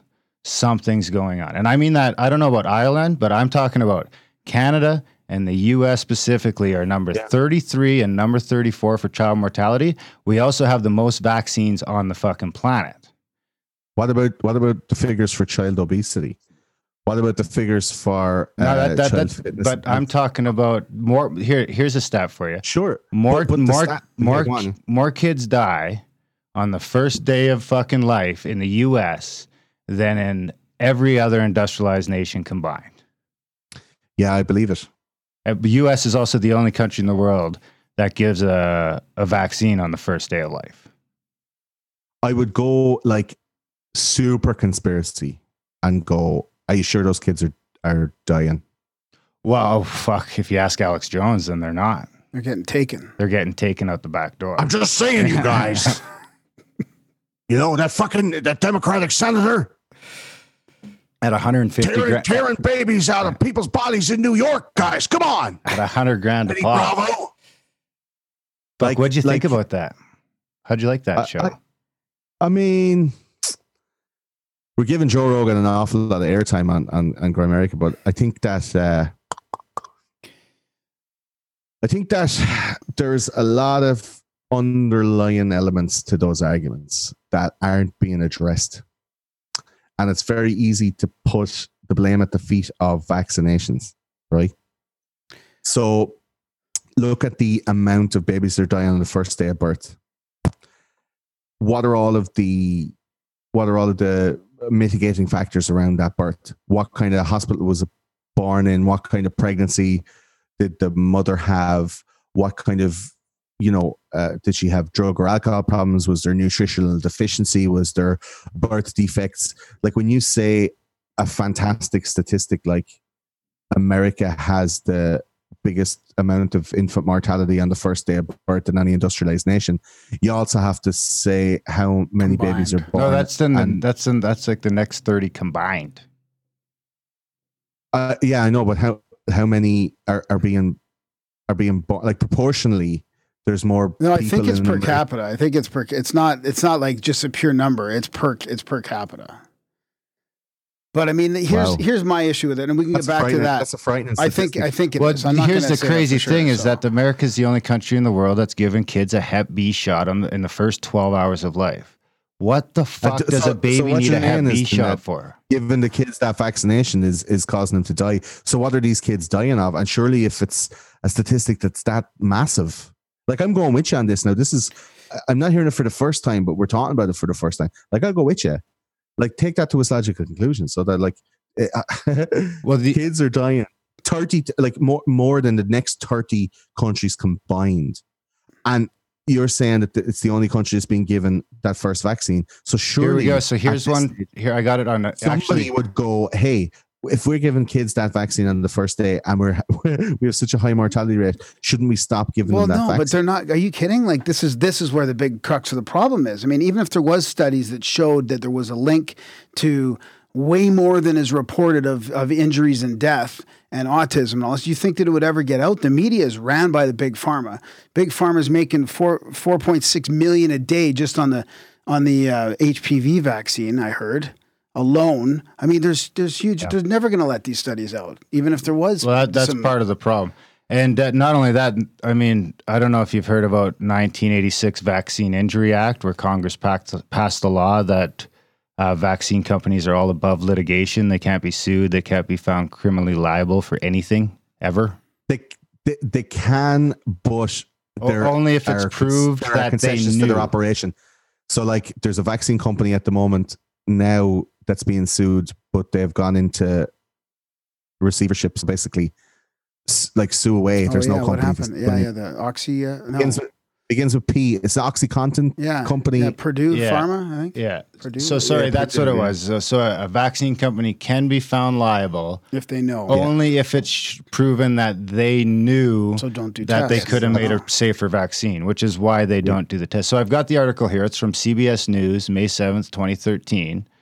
About 11,300 newborns die within the first 24 hours of their birth in the US each year. 50% more first day deaths than all other industrialized countries combined. I, I, I want to understand those numbers now. So, how many how many births are in the US altogether? Well, this they're saying eleven thousand three hundred die. There's about four million kids born a year in the U.S. and 11,000 of them die. So what's the next country down? I don't know. I'm just looking for the report here. So worldwide, Yeah, I No. seem to remember when we This talked about it last that it was. per Those numbers are bananas I thought it was per capita because it wouldn't make sense if it wasn't per capita. I think it was per million or per ten thousand or something like that. Like, because of their high infant mortality rates, number three, down five. seven. I can't find the fucking actual numbers. Like you've you've you've posited that to me as basically it's the vaccine that's killing them. So well, if that's, my case- belief, hundred percent. Like I, I'm, I just did Yeah. a show. Like, like I've, I'm an, I'm a vaccine advocate through and through for for five years in Grimerica. I, I read the Vaccine books. Vaccine advocate? You mean anti-vaccine yeah, yeah, advocate. I read yeah. the books. I, I go back and forth, and I, I mean, I go, I go past the fact that, you know, the science is is out. I, I say that they're that they're they're they're hurting more people than they're helping easily, and that's without even taking. In, I mean, if you just look at the VAERS data by the by their own admission on the CDC website. 460 kids were killed by the by vaccines last year, and six, 59,000 people were injured And that's the And that's VAERS, a- which is getting and they say very, very ten percent reporting. It's probably closer to one percent reporting. I mean, we got an But how email. many, how, how many people are injured by uh, opioid overprescription? How many people are injured? oh yeah, by, exactly. Well, and I'm no, I saying mean, these are the um, same people, by the same anti- gangsters. antidepre- antidepressant overprescription? How many people have like you know uh, uh, chr- chronic chronic disorders that that symptoms of which are are just mitigated by uh, like persistent pharmaceutical prescriptions instead of trying to find the cures for them? There is a problem, but like, are you anti any vaccination altogether? Like, you know anti? I think I could. mumps, and rubella? Like, Oh yeah, one hundred percent. I I could maybe get on board with those shots if they still gave the gave them in the split up doses. But I mean, come on, mumps and rubella. There's no need for that. There's no need for that. Yeah, and I mean, that's that's that's one of the most until there's a dangerous. massive mumps outbreak and we end up like children of men where nobody can have any babies. Yeah, but that's I mean, all those stats are are based on things that that you know, let's do some studies then and maybe I can get behind it. Let's make some vaccines that aren't full Yeah. of bullshit. Let's do some real studies that I can get on board with and then we can have the conversation on whether they're better or not. But right now the fact that they're not willing to do those studies, the fact that they're beyond litigation and the fact that they've quietly paid out 4 billion dollars since 1986 in fucking vaccine injury claims says that there's a problem. And I mean, we five had, billion yeah. to the mainstream media Yeah. for ads every year. yeah, and we had Del Bigtree on, and he kind of told us how you know by VAERS' own data, there's 500 deaths and fi- 60,000 injuries every year from vaccines. They say it's 10% reporting. A Harvard study says it's more like 1% reporting. And we've heard from some people. Yeah, and then we got emails from nurses saying, "Listen, I see kids, you know, on a daily, weekly basis that come here to get the crash cart from vaccine reactions. So don't stop what you're doing." Yeah, but how many people when they get like they go into hospital for a, a, some kind of terrible thing This Uh, fucking report is get- stripped from the internet. and they get they get injected with a bunch of uh, uh, you know antibiotics and the antibiotics are too strong and then they go deaf or blind. Like there's there's medical malpractice all over. I think that these kind of conversations, while you were probably very uh, informed and you have a balanced opinion about it, a lot of people would take some of the highlights of what you're saying and go onto a Facebook, um, you know, Facebook group and go like, no, I'm not fascinated kids. And then they find they find pride in that. There's a little bit of attention. You, you were talking earlier on about the, the gut health and stuff like that. Like there's people who take that information and then they go onto these Facebook pages. And there was a, I guess a pra- you call it a practice of bleach enemas for kids with autism because they were told that there's that the mitochondria, or whatever, there's like a bifido, a bifido Dot something. Waffles? Yes, there's some there's some there's some uh, um, gut bacteria that's causing inflammation in the brain that causes autism. So they're giving like one and two and three year old kids like uh, bleach enemas until they do like mad amounts of shit, and then the women pull these little kind of wormy looking things out of the child's shit and put them onto like silver paper and take pictures and put them on the Facebook page and go, I got two more worms at a little Josh this morning. And you're like, bitch, that's his fucking lining of his colon. Like you are bleaching bleaching his fucking insides out because he has autism and you don't want him to have autism. And there's a girl here, she's a comedian, she's an artist, uh, she she she's an author, and she was diagnosed late in life with autism as as most women are because they don't show those type of symptoms early. And now she's she's an advocate for for you know autism information. And she said, you know, people won't give their kids vaccines and their kids are dying for fear of getting autism. They would rather see why their are they kids, dying? They would rather they would rather risk their kids die from a disease than have autism. What's so bad about having autism that you'd risk life and death? So what's so bad about having chicken pox? Uh, nothing. I had chicken pox. So that why is that a head. vaccine Yeah, that that Yeah, has got to chicken get? pox. Why is that Well, part of the vaccine? pox, chicken pox later in life can cause uh, like uh, Shingle blood or- problems, autoimmune problems, and and ster- and ster- uh, sterilization, uh, like uh, uh, uh, fertility problems later in life. You know, and so does mumps. Like if you get mumps when you're 18 or 19, your balls won't work right. I don't You know. know? I have trouble trusting that a medical system that, for all the reasons you exactly said, that that is uh, wrongfully. We've got a, a society that's hooked on a bunch of pills they shouldn't be on, a bunch of fucking antidepressants. We've got overuse of fucking antibiotics like crazy. More overdoses from More- illegal drugs more, than illegal. more overdoses from Yes. legal drugs than illegal Yeah. And all for all those reasons, and then we've got a fucking vaccine industry and we've got a devastated fucking population. Well, what's the one fucking factor that's the same in all of that? I- I- I- It's the, Incentivized pharmaceutical- the pharmaceutical industry is behind all of that. All of It's it. incentivized over prescriptions, sure. And uh, is it big pharma? So Like, what's more doctors that are incentivized than mandatory four four million mandatory shots times however many a year? What's more incentive than that? Yeah, I would I, like. I take your point, but also there are some to stop all vaccines now because like big pharma are trying to make a bunch of money off vaccines. To stop all those vaccines, that means that a lot of diseases come back, though.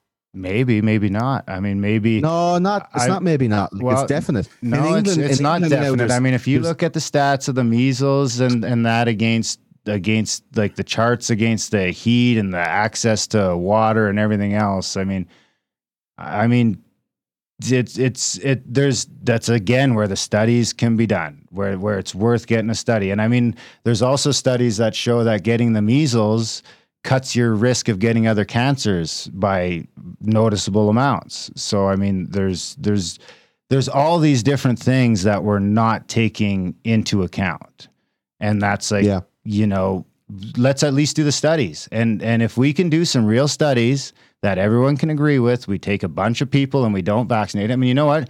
It's not even like you got to do it against people's will because you can easily people find volunteer. people now. will volunteer. You, you're going to do Yeah, a real yeah. study? Fucking sign me up. Okay, so here we go. Now we've got 50,000 and 50,000. We'll keep everything the way it is for now, but let's do this 20. Let's follow these kids for 30 years and let's see who has more of A, B, C, D, and E. And let's see who has less of A, B, C, D, and E. and how many di- people Because die I'll, from it? I'll tell you what, we've had all these fucking measles outbreaks that have made national news over the last 10 years. And out of all of that, one kid that was, I mean, it sucks when anybody dies, but you know, it's all this hype over one kid that was highly compromised that died from the measles. And most of those people that got the measles had the shots. And we just had a huge freak out. I mean, the same things I, I don't know that that that one's a touchy one because it seems like it's ramped up right now, and it's really it gets scary. I don't like the idea of and- the massive mandatory of- anything. Yeah, of course. Like, I mean, in in Australia right now, vaccines are mandatory. You can't send your kid to school unless they've been vaccinated. And that's now. Um, What's when it's you can't exist if you don't get the shot. Yeah, I guess. Like, herd immunity has not like has no bearing on this for you. Like people who have cancer, diabetes, or anyone with like a compromised immune system, uh, the elderly, the very young. I don't like- I don't believe in in in uh, non non I don't believe artificial in- herd- herd immunity or no, just I don't. natural I don't. I don't believe in in artificial herd immunity for one. I don't think that there's a lot of studies that really make a lot of sense there. And and and un, I just you know I don't. I'm not going to take that. I'm going to take the rights of the individual over the rights of the group. Like I said earlier, I, I, I have trouble getting behind groupthink. This to me is a big version of groupthink.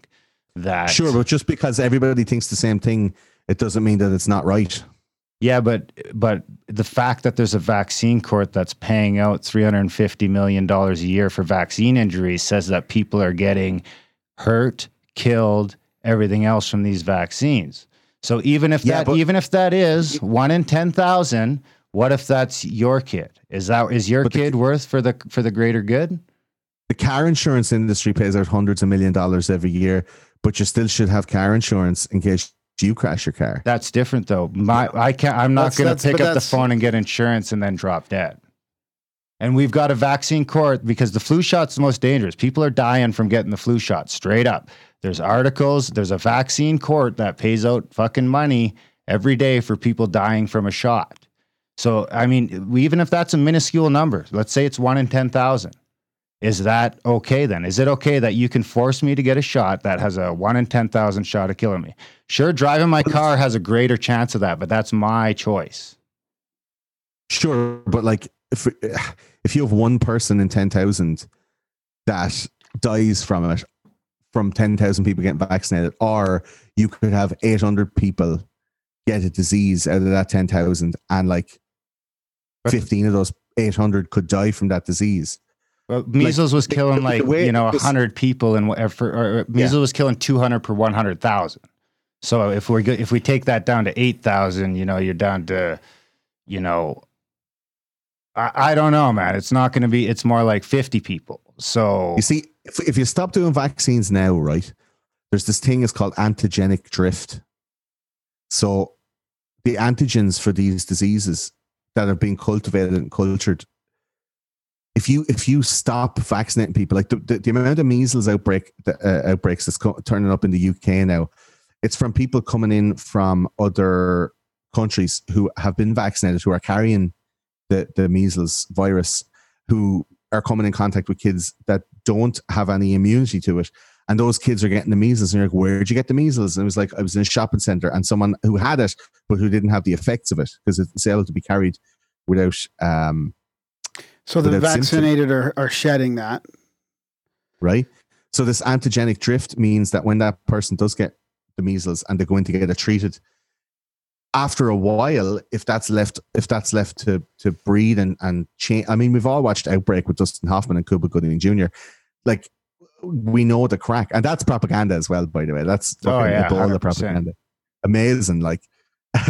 uh, but we know what happens when it's like it's mutated. Like it's harder to stop. It's harder to cure. And if you have a mutated version of measles out there, like after after a few years, it's going to be way more people that are getting these diseases. Like, look at some of the fucking like you see, and it could be propaganda too. I hold my hands up. There's a lot of stuff that comes up on Reddit every so often, where you see like a headstone from Middle America somewhere, and it's over the course of five months. Uh, seven children die under the age of eight in this one family, and they show the gravestone, and it has the dates and the ages of the kids and you're like, that's from some fucked up disease from like, you know, 1904, and they just got some simple disease that we don't even think of now. Yeah. That nobody gets now, and their whole fucking family died from it, and there was nothing they could do about it. Yeah. I, I would agree with like, that, but oh, well. that that's in you know I mean? 1904, and then my dad went Sure, to but- measles parties in 1974. But how long will it be before antigenic drift makes it so that uh, it's not so easy to like cure or contain? If uh, when a, when a young child gets a disease like that, like have you ever seen like young young kids when they get uh, um, meningitis? Like they get meningitis and their fucking arms and like their hands and feet and shit have to be cut off. Like they lose their face and all their fucking their head goes inside out all. And it's just like they have meningitis for three days and then they just don't have any hands and feet anymore. Like those diseases come and they fuck you up, man. And there's nothing you can do about it if there's no herd immunity. Like if we're not maintaining that that antigen uh, uh, at that level of uh, uh, efficacy, if you ease off on vaccines and stop giving kids so many vaccines, it's going to end up mutating and becoming something that can't be controlled. So when a kid comes in with measles, it's like little Billy's got measles, and it's all like, well, sorry, little Billy, you've got the super measles, and we can't cure that. So Well, the vaccine, you know, vac- I mean, that's a double edged sword. You want to go see Avengers Endgame? Because that's that's about all we got for you, boy. You know. That's a double-edged sword, though, because there's, uh, I mean, if too many, if too many antibiotics are going to create super bugs, then too many vaccines could create the same thing. Yeah, I I take that as well. Yeah, it's such it's I mean, a it's, it's be- just it a fucking. kind of like the just know, disgusting like, thing to me is it's just like a giant worldwide experiment. It should be just Yeah. that people are aware that there is a chance of this injury as well. I mean, maybe they could just have a, middle ground where they don't give them at 12 hours and they let it, they can't, they separate out some of them and maybe take out some of the crap and then, Yeah, I'm sure, lads. I'm sure. Like if if if those stats are correct, and I don't doubt you, if those stats are correct about the infant mortality rate within the first day of being born is more than the next 30 countries combined, like that should be on the front story of every Yeah, news report. yeah. Yeah, Uh, yeah, uh, how I like, ended. That should be like, hi and welcome to Fox News. Today, don't forget, America has the highest infant mortality rate of any of the next 30 countries. Uh, and well, those Tucker babies die on the Carlson first did day. two shows, Like- and then he shut the fuck up. well, I mean, shouldn't Look we be like the, the, the example you mentioned about the, the bleach, uh, thing I was just going gonna say and all that. Like those examples, like I, I think that if we were able to have an open discussion and an open debate, and the science was it seemed a little bit less corrupt, and there was a little bit less would money stop that. involved. I mean, that would help that situation. I find like I seem to always come back to the the media and, and the and the corrupt science. That's the the problem. I mean, Well, uh, that is the pro- the science is the problem. If we had real science, then we wouldn't have these problems. But I mean, when you're at the point that you know every everything can be bought and paid for, it's it's it's tough. I mean, it's like I said. I read a study today that said uh, it turns out getting vaccinated makes you less likely to get autism. And then I scroll down to the bottom where it says who the the chief uh, financiers are, and it's two pharmaceutical companies that make vaccines. And it's like, okay, so yeah, the- it's like it's like Coca Cola funding those studies about how sugar was that the sugar one? Well, that's Yeah. and that's the kind of science that that gets you worried. And when you look at the CDC being a revolving door between the CDC and Merck and these other companies that are making vaccines, and the CDC owns patents on some of the vaccines, it's like, what are we doing here, guys? What are we doing? yeah, Dick, Dick was it Dick Cheney? He owns he owns the patent on Ebola. It- well, and it's not even just. I mean, the vaccines and the Look healthcare are just. Hold on. are just one part of it. And then you've got the the FDA is run by the fucking the corporations that are making the food that's got no fucking nutrients in it. no food in it. But Fake this, this is this is the other thing, and this is what I'd say to you, right? Um, it like I don't think vaccines are solely responsible, and there is All the I think chemicals I think yeah. there is a kind of a confluence of factors, right? So you're The talking about bad storm. diet, bad nu- bad nutrition. Oh yeah, I, I agree with that 100. percent And I don't even Um, think I don't even think vaccines are bad for everyone. I'm just No. saying that there's clearly a percentage of the population. Now I think you can take that number as somewhere between one in ten thousand and one in fifty. And and Del Bigtree, who's up to his neck in this stuff, at RFK would tell you that number is more like one in forty. But I'm saying it's probably between you know somewhere between one in a thousand and one in fifty. And I think that's a pretty fair number. That that that vaccine's gonna fuck you up for the rest of your life, even even if it's one in a thousand. Can we figure out what instead of pretending there's no problem and paying people under the table in a backroom kangaroo vaccine court? Can we just do the studies and figure out what that what that underlying condition is so we can maybe remove that person from doing it because because it's not fair to the one in a hundred or the one in whatever that number is. It's not fair to them. Yeah, yeah but you can think about uh, like you know other statistics of things that happen to people in, in one in ten thousand. yeah but it's not this And- it's not the state doing that to you so it's different to me. It's, it's not different to me like- when it's a forced thing that the state is doing to you because the, to me it just becomes a slippery slope. So now, when, like once the see- state can like enforce to the- inject me with something, what what can't they do? I'd like to see the stats on like teenage teenage suicide uh, of, of like school age kids. Ooh, it's You know? it's getting worse. I, from what I Yeah, heard, it it's be- gone up. Would it be one in ten thousand? No, it's worse than that. They said, from what I've heard, uh, what was it? We were listening to Hate on yeah, on- Jonathan Haidt. The Jonathan females Haidt, his stats think. Say was it- that that between females between the age of um, nine and twelve has gone up like fucking three hundred percent since two thousand eleven. I'm on the American Foundation for Suicide Prevention, and it's uh, whoa in 2017, 47,173 Americans died by suicide, Wow. and there was 1.4 million suicide attempts in 2017, and uh, the adjusted age scale suicide rate in 2017 was 14 per 100,000. Yeah.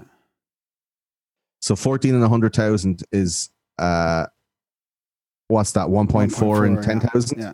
Yeah, So it's, it's, it's roughly one and a half times the amount of people that would die by, by vaccines, according to your, according to your numbers, right? well, I, no, So, I, like- I said between one in ten thousand and one in fifty. One in 50,000 One or in one in fifty, 50. 50, like one in 50 people. Yeah. And that's, That's a big- that, that's that's not now I'm not size. saying well yeah because I'm not an expert and I'm trying to keep it as big as possible. And what I'm Okay. the reason I'm keeping it so vague is because I'm saying even if that number is 1 in 10,000 then it, it then you can't just say it's oh hey get in line dunk oh that that one went down then that Okay, let's, let's I take it as wanna- one in 10,000. Let's take it as one in 10,000 for, for the sake of argument, right? okay and let's take one one point four in ten thousand for Suicide. teenage suicide, right? yeah What's going wrong in the education system, in um, society and culture, in the support structure for at-risk teens, in the uh, employment sector, in the um, I guess Family home. but yeah, in, in the family, like like you know, social work and whatever. Uh, suicide affects all all um, social demographics. So I mean, I don't want to box anybody in, but like, let's take all of those mitigating factors, and if you don't die on the first day of your birth by a, a, seemingly necessary vaccine, you're still not really cared enough about. So you still have the same rate of death all the way up until your twenties. Yeah. Uh, In fact, I, I, if you do survive after your first day of birth, you're 1.4 times more likely to die within the next hand. 20 Yeah. years by your own hand. So I think that those stats about like vaccine damage are negligible when compared to just living life and walking around. Like, I, you know, I know it's terrible to have a baby die when you get a vaccine and, you know, you spent nine months cooking it and you give a name and all. But like, if it's going to end up where we're fucking mad maxing it around the place and you have fucking mutants and, and you know, like measles colonies in, in Iowa and shit. And, you know, if if that's going to happen and everyone's going to be at risk because people aren't getting vaccinated, I'm not advocating for vaccines. Like, don't get me wrong. But I think the logic behind it and the anti-science logic around it, we we should be worrying about the people that are already here and trying to keep them around as much as possible. I agree know? with that 100%. But for the record, I would also say that my stance is that that number is probably closer to 1%. Okay, Especially if, if, and I'm not going by dead, but I'm going by that. You're going to be dealing with that for the rest of your life in some way, whether that's asthma or fucking autism or some other autoimmune disease that didn't seem to exist a few years ago, 50 years ago. Okay, you so. I put it. I put it. I put this to Antina. There's a documentary called The Magic Pill, and it's it's pretty rinky dink. Like there's a couple of guys made it, and it's not you know super polished uh, Netflix fare. It's not like uh, Rotten or or you know something like the Bundy tapes or something. It's not super smooth, slick. And it takes like five people, and they all have certain ailments, and they're all somehow related to the documentarian. So one woman has like asthma and fucking I don't know piles and sore tits. Uh, some woman has like diabetes. Uh, one little girl, she's four and she's non-verbal, extreme autistic. Like she's an arm flapper. There's nothing going on upstairs at all. Um, there's uh, another morbidly obese woman who has like terrible problems with circulation and and um, diabetes and all these kind of different elements and conditions, and she's on three thousand dollars worth of tablets every month, Wow. like hopping hopping tablets into it, right? So you're talking about big pharma, like it's absolutely imperative to keep these people unwell, right? So what they did was they took out all of the wheat, all of the processed Huh. uh, garbage, Yeah. all the um, preservatives, all the sugars, Yeah. and they put them on a high fat, super low carb diet. So you're talking about Like avocados, keto, kind of a keto diet, or meat, ketogenic diet, right? Get them ketones rocking, smelly burps, all that shit, right? And the kid was eating what Claire and I, uh, me and my girlfriend, called beige food, right? Chicken nuggets, those little fish biscuits that you get, uh, you know, at poker games. She was eating fucking like fries, French fries, and chicken nuggets, right? Breaded, not even real food either. A lot of it. not even real food, man. Subway's processed- chicken was like half fake. Yeah. Yeah. You know. The bread Yeah. had yoga mat in it, didn't it? Oh, I don't know about that. Ble- uh, bleached fucking cockerel anuses just mushed together with breadcrumbs, for right? flavor. The woman, the woman who had mad diabetes, she was like, uh, you know, uh, oh, I think she had she had some form of cancer as well, and and really advanced diabetes, and she was on like redonkulous amounts of insulin, and the insulin was costing like seven, eight hundred pound a month. There's uh, the, the kid with the little kid with autism. She was on like the dad was just like, see this little bottle. I get twelve tablets in there, uh, and I have to buy it once a month, and it costs like four hundred dollars, and that's only what I have to pay as his copay for his health insurance, which is like a couple of grand for like twelve little tablets in a box. Um, the other woman had asthma and sore tits and piles and fucking tooth decay and gum disease and all that shit. Uh, she was on these mad inhalers and she couldn't do anything about it. She was to spend a fortune on these fucking inhalers, right? So they all went on a ketogenic diet, cut out sugar, and lo and behold, all of their chronic symptoms and chronic illnesses all basically disappeared. Yeah. Yeah. What the fuck is that about? Oh yeah, and the, the interesting thing is It that she's autistic nonverbal and they put her on meat and she flipped out like arm flapper Rooney, like arm flapper Palooza for four days, wouldn't eat anything for four days, did the Bobby Sands on it, right? Refused to eat, hunger strike. And then she started eating fucking broccoli and steak and she was like, oh, I fucking love this shit. And then eventually she was all like, no, food, me, yes. And she started developing from like super small baby. So like if you have a kid and it starts like uh, uh, acting out and you start giving it what it wants and start like for a quiet life, you're feeding this child not like not the right stuff. It's not nutritionally getting what getting what it needs. And autism, according to Wakefield, is born in in the gut. And a, a lot of, like you said, the mitochondria and all of these things. Like there's a lot of studies going on about the gut being the second brain. Yeah. The Uh, there first was a- brain, yeah. The first brain, there was a Yeah. study like with the, when the first cell, when you're conceived, the first cell that splits in half, the mitosis, uh, the cell on the left becomes the brain, and the cell on the right becomes the gut, and you grow f- from that. You know, it's it's it's it's a it's a a completely um, congruous system, right? And serotonin is produced in the gut, so so you have you have depression, so you eat shit food, so you have shitty food in your in your gut and you have more depression, and then you're taking loads of fucking head tablets to fix something that good food could Yeah. fix. Yeah. Do you know? Yeah. You have mad diabetes, you have mad, mad fucking uh, asthma, you have mad all this stuff. It's because you're fucking filling yourself up full of really bad fuel, and your body is not able to to to process it properly. So, like, what is going on in the nutritional phase of these people's pregnancies?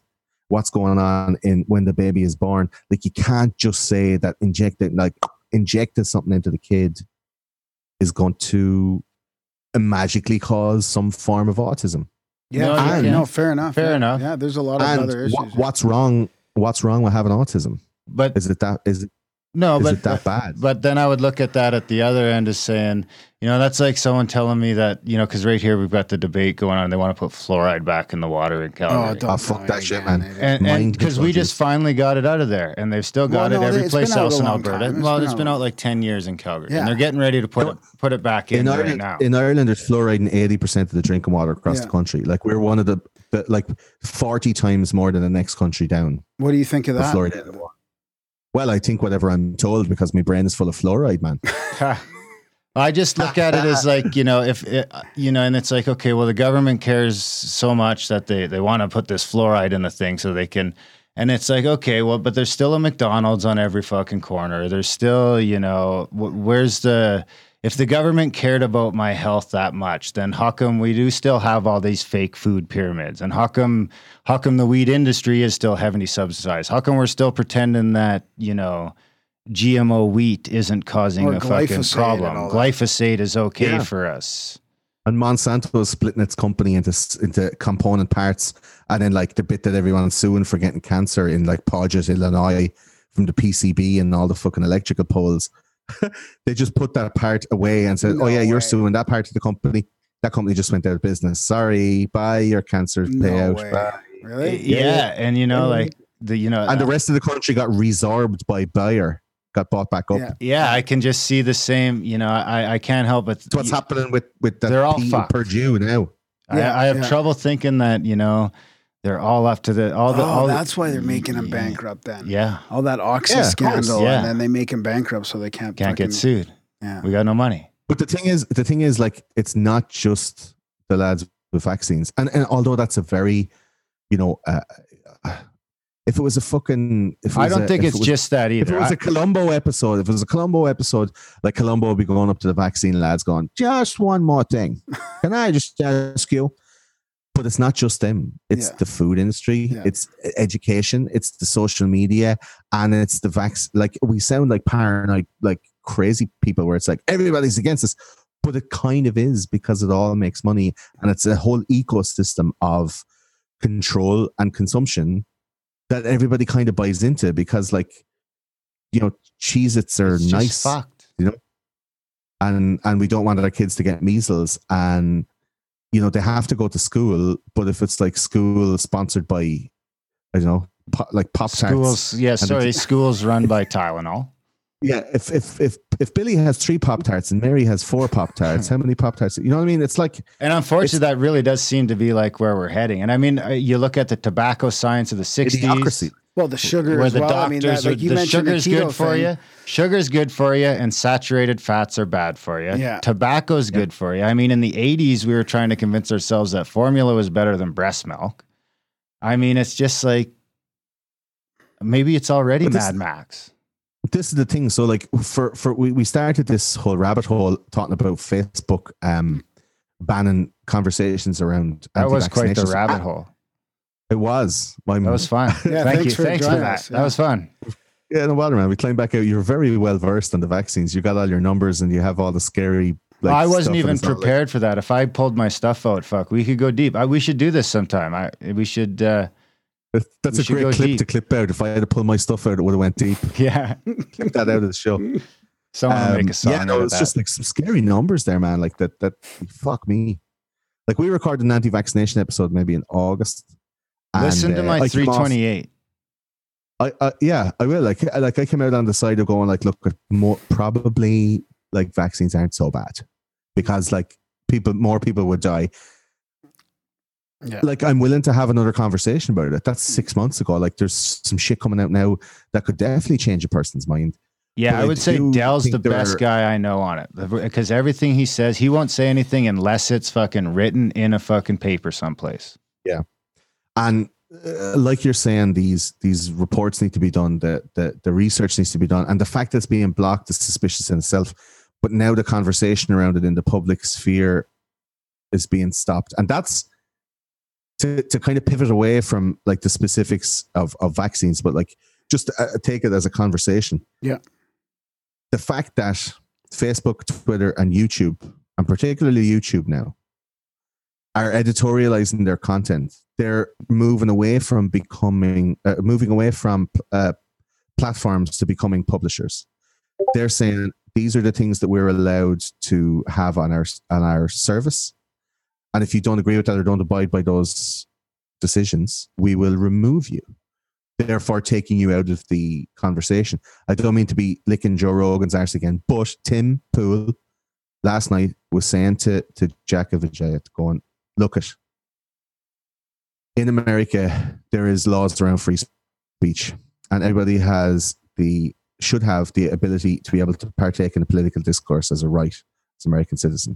And if Twitter is the main, like one of the main public spaces, privately owned public spaces where a political conversation or political discourse takes place, therefore every American should be allowed to, despite or in spite of or because of uh, their political viewpoint, they should still be allowed to be on the platform. But Twitter are banning conservative ideas, which means that liberal ideas are more pervasive and more prevalent.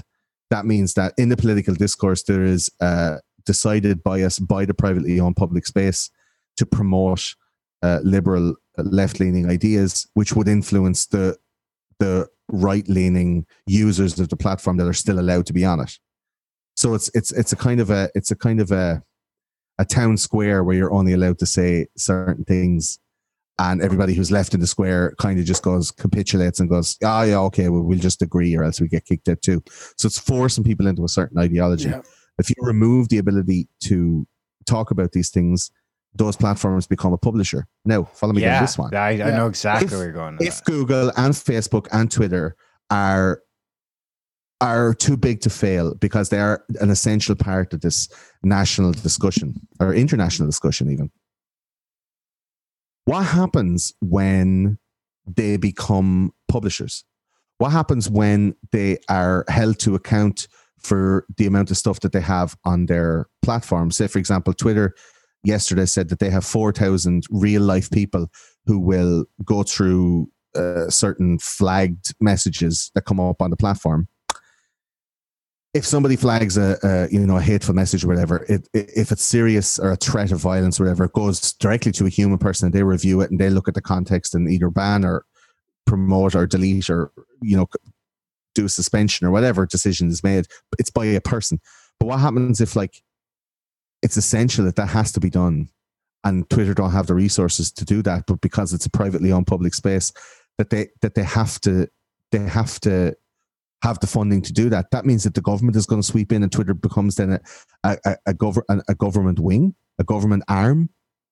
You have the Department of of of Social, Social media. in, in the federal government, and then it becomes like a ubiquitous part of uh, society where that that will never go out of business. So therefore, no other it becomes a monopoly. It becomes like a like an antitrust issue then because um, Twitter then becomes the prime social media place. Facebook becomes the prime version of that. YouTube and Google become the prime version of that because they're too big to fail. So therefore, they get they, they now get federal Who gets protection. them though? Who gets them? Because the, if they do that, then don't they? Are they are they nationalizing then?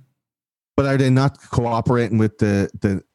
The Because the- I mean, that's an argument national I'm willing to push. have. It might Is be. I That mean, might be I would, better. I would argue that maybe some of those companies. I I, I don't know. It's tough with the companies, but I mean, like I freaked out when Trudeau bought that pipeline in Canada, and then I'm like, you know what? Maybe you know if we can get the government back, then maybe we should own the pipeline because I'd rather we all owned the oil at whatever it cost and did it that way than have fucking Petro Canada own the oil. You know, how like, how would it be? How would it be if Hillary Clinton won the election in America, and the whole federal go- like look at the the stink that Schumer and Pelosi are causing now, right? That's a good point. They they are absolutely I- ideologues. They're dogmatic, and they have absolutely no qualms in publicly shaming the leader of their country in front of a world stage, laughing at him. Right. So if, imagine if, and I think this is the big bait and switch. So you can chalk it down first on this show. I've said it first. All right. That Facebook, Facebook and Twitter and YouTube are actually angling for regulation. They're angling for federalization, nationalization yeah, because they get paid. the yeah they, they get paid out the door infinity money they've got government money infinity money And all the pressure's And it- off. Now they don't have to worry about getting sued all over Exactly. the place. And they've become the market leader by de facto. Like that, there's no, By there's no, yeah, yeah.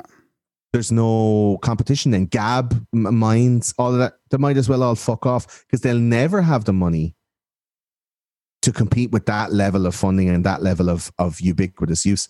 So then it becomes like if it's adopted by a whole bunch of countries simultaneously. And then it becomes the, the Department of Social Media, like the And the communication global, direct, almost the global. it's a way to set it up direct- globally. Wow. direct communication wing of every government worldwide, and everyone's on Facebook. They have all your movements, they have all your shop. They're in everybody's computer, then, right? Every app that you use, every service that's online, you can sign into it with Facebook or Google or Twitter, right? And everything that you do, then Amazon and all of the stuff that you're buying, the government knows what you're buying and where you are. There's no fiddling your taxes anymore because they're like, hey, he reported that he had this much income and he fucking bought a flat screen TV on Amazon what the fuck is going on? Like they're in your shit then. And Facebook. well, not only that, but they're controlling the message then globally. Then exactly. And if you're part of the undesirables, it's federally decided you don't get it to be on that platform. You don't get to partake in society because it's a ubiquitous part of society. You're not. It's not a private company anymore. And imagine then if somebody who's tyrannical and dogmatic and and rabidly left leaning became the leader of the uh, you know of America, and all of their all the different uh, uh, arms of government were all uh, Democrat le- left leaning. They'll just go onto Twitter and just go, everybody who's a conservative, fuck off on your bike. And you're gonna have to wait four years to even get a chance to get back on it because it's federally regulated. You're gonna have to fill out fucking all these like B111 and you know, all these type of fucking no sorry you're going to have to go back and get the yellow form just to sign up to get a twitter account. Like this is the this is the thing like this is the pub the privately owned public space. I think they're eh, they're angling for regulation. It it does And it does seem like yeah. What about- last night absolutely puts it out there because they're so secretive and yet they're so public. Like how can you lie to people's faces like that? Facebook the same. Mark zuckerberg fucking lizard mark Well- sitting in, the, in front of the oversight committee lying his bollocks off about uh, facebook's influence in these elections like to see now the power of social media and how absolutely unilaterally ubiquitous it is in everybody's life. It's in everything. You log into Facebook in your browser, and that motherfucker is looking at everything you do on your phone. well, I was it's tur- turn on your microphone without you being, you know, I was thinking that that I was thinking the bait and switch was from the meat the mainstream media. Like you, you we, we started off this conversation by talking about a few main things that were really showing the bias and the hypocrisy of the mainstream media and how how fake it is. And how they just jumped on and I thought, thought it, it seems so obvious. It's like they're setting us up. They're setting us up for for this this massive attention being put on how bad they are. Almost the same thing. Could it be could it be combined with that? And the same thing happening with the mainstream media? what was it in 1984? The, the, the, the Department of, or the Ministry of Truth. Ministry of Truth, yeah. You know, it was in every every aspect of your life. You had a big screen, and it would wake you up in the morning and, and tell you to do exercises. And had a camera on it, and then you go around and you had screens all over the place, telling you stuff, giving you news. We were always at war with Eurasia. Like, it's it's it's you like uh, universal propaganda at all everywhere you go. Everything you look at, it's telling you what you want to think, and they're even going so far as like. Uh, I don't know how many people have read or watched like 1984. It's essential viewing. Like you watch that shit and go, no way, no way. All the movies are Like- shit. You got to read the book. Uh, I, I I like the, I like the movies too. Like I said, I'm Is a there a visual. newer? I'd really guy. like to see like a new version of that because the newest one is still like Yeah. 80s, isn't it? Yeah, uh, I, I I don't think they'll be able to make it the same way uh, as the old one now because there's so many things that are so tongue in cheek, like on the fucking nose. You know, uh, they made Fahrenheit 451 with Michael B. Jordan. Did you did you did you watch that movie? No, Did you read the book? no. Fahrenheit 451 where they burn all where they burn all the books. They're trying to keep the knowledge away from people and books are like, you know, contraband. Um yeah, left out the movie left out a lot of serious serious things because it was just too on the nose for today's politics. But like 1984, released in I think 1985, and has uh, uh, John Hurt is the star of it. I think he he was one of the Doctor Who's, and he works for the Ministry of Truth, and he basically goes back through old news, and if someone is deep personed, someone did something wrong against the party, uh, they were they were erased from history. Basically, any good deeds they ever did, their whole profile was was just deleted. They were taken from all these newspaper clippings and all this stuff. And you see that shit happening now. People are going back through Twitter Yeah, threads yeah. and going like, "This lad said this thing." You lose your job. You lose your chance at the Oscars. Kevin Hart, Lord of Mercy. You lose, you know, all your sponsorships and your advertising, are or worse, you just get disappeared. You get deplatformed, and you have absolutely no recourse, and you've no way of like regaining the ability to earn from from your your your art or your craft again like it, it, it, that's too much power and if it becomes federalized that's that's it's mandatory power But, but it also happens unintentionally. Like look, look what happened to Sargon and that big Patreon debacle. I mean, he he got deplatformed you off go- that. what did you guys and then think how many other people got affected by that just because all of because he was so big on Patreon. Then you had the other guys sort of follow suit there. And I was gonna I was wondering, did that affect you at all? Like that just that that transfer Not people all. off the platform? No. not one That's dollar good. No, I thought it was complete bullshit. I mean, yeah, Tim I- Tim I- I Pool. I, stood- mean, you I watch Tim behind, Pool. I stand behind Patreon. I stand behind their actions. I don't think it was good to ban somebody for that, but I don't think it was Patreon's choice. And I Oh, think sure it was. It was from old. It was like Yeah. going back nine Yeah. months again. Yeah, you can't. Yeah. Yeah. it was Uh, it not was on their part of- platform.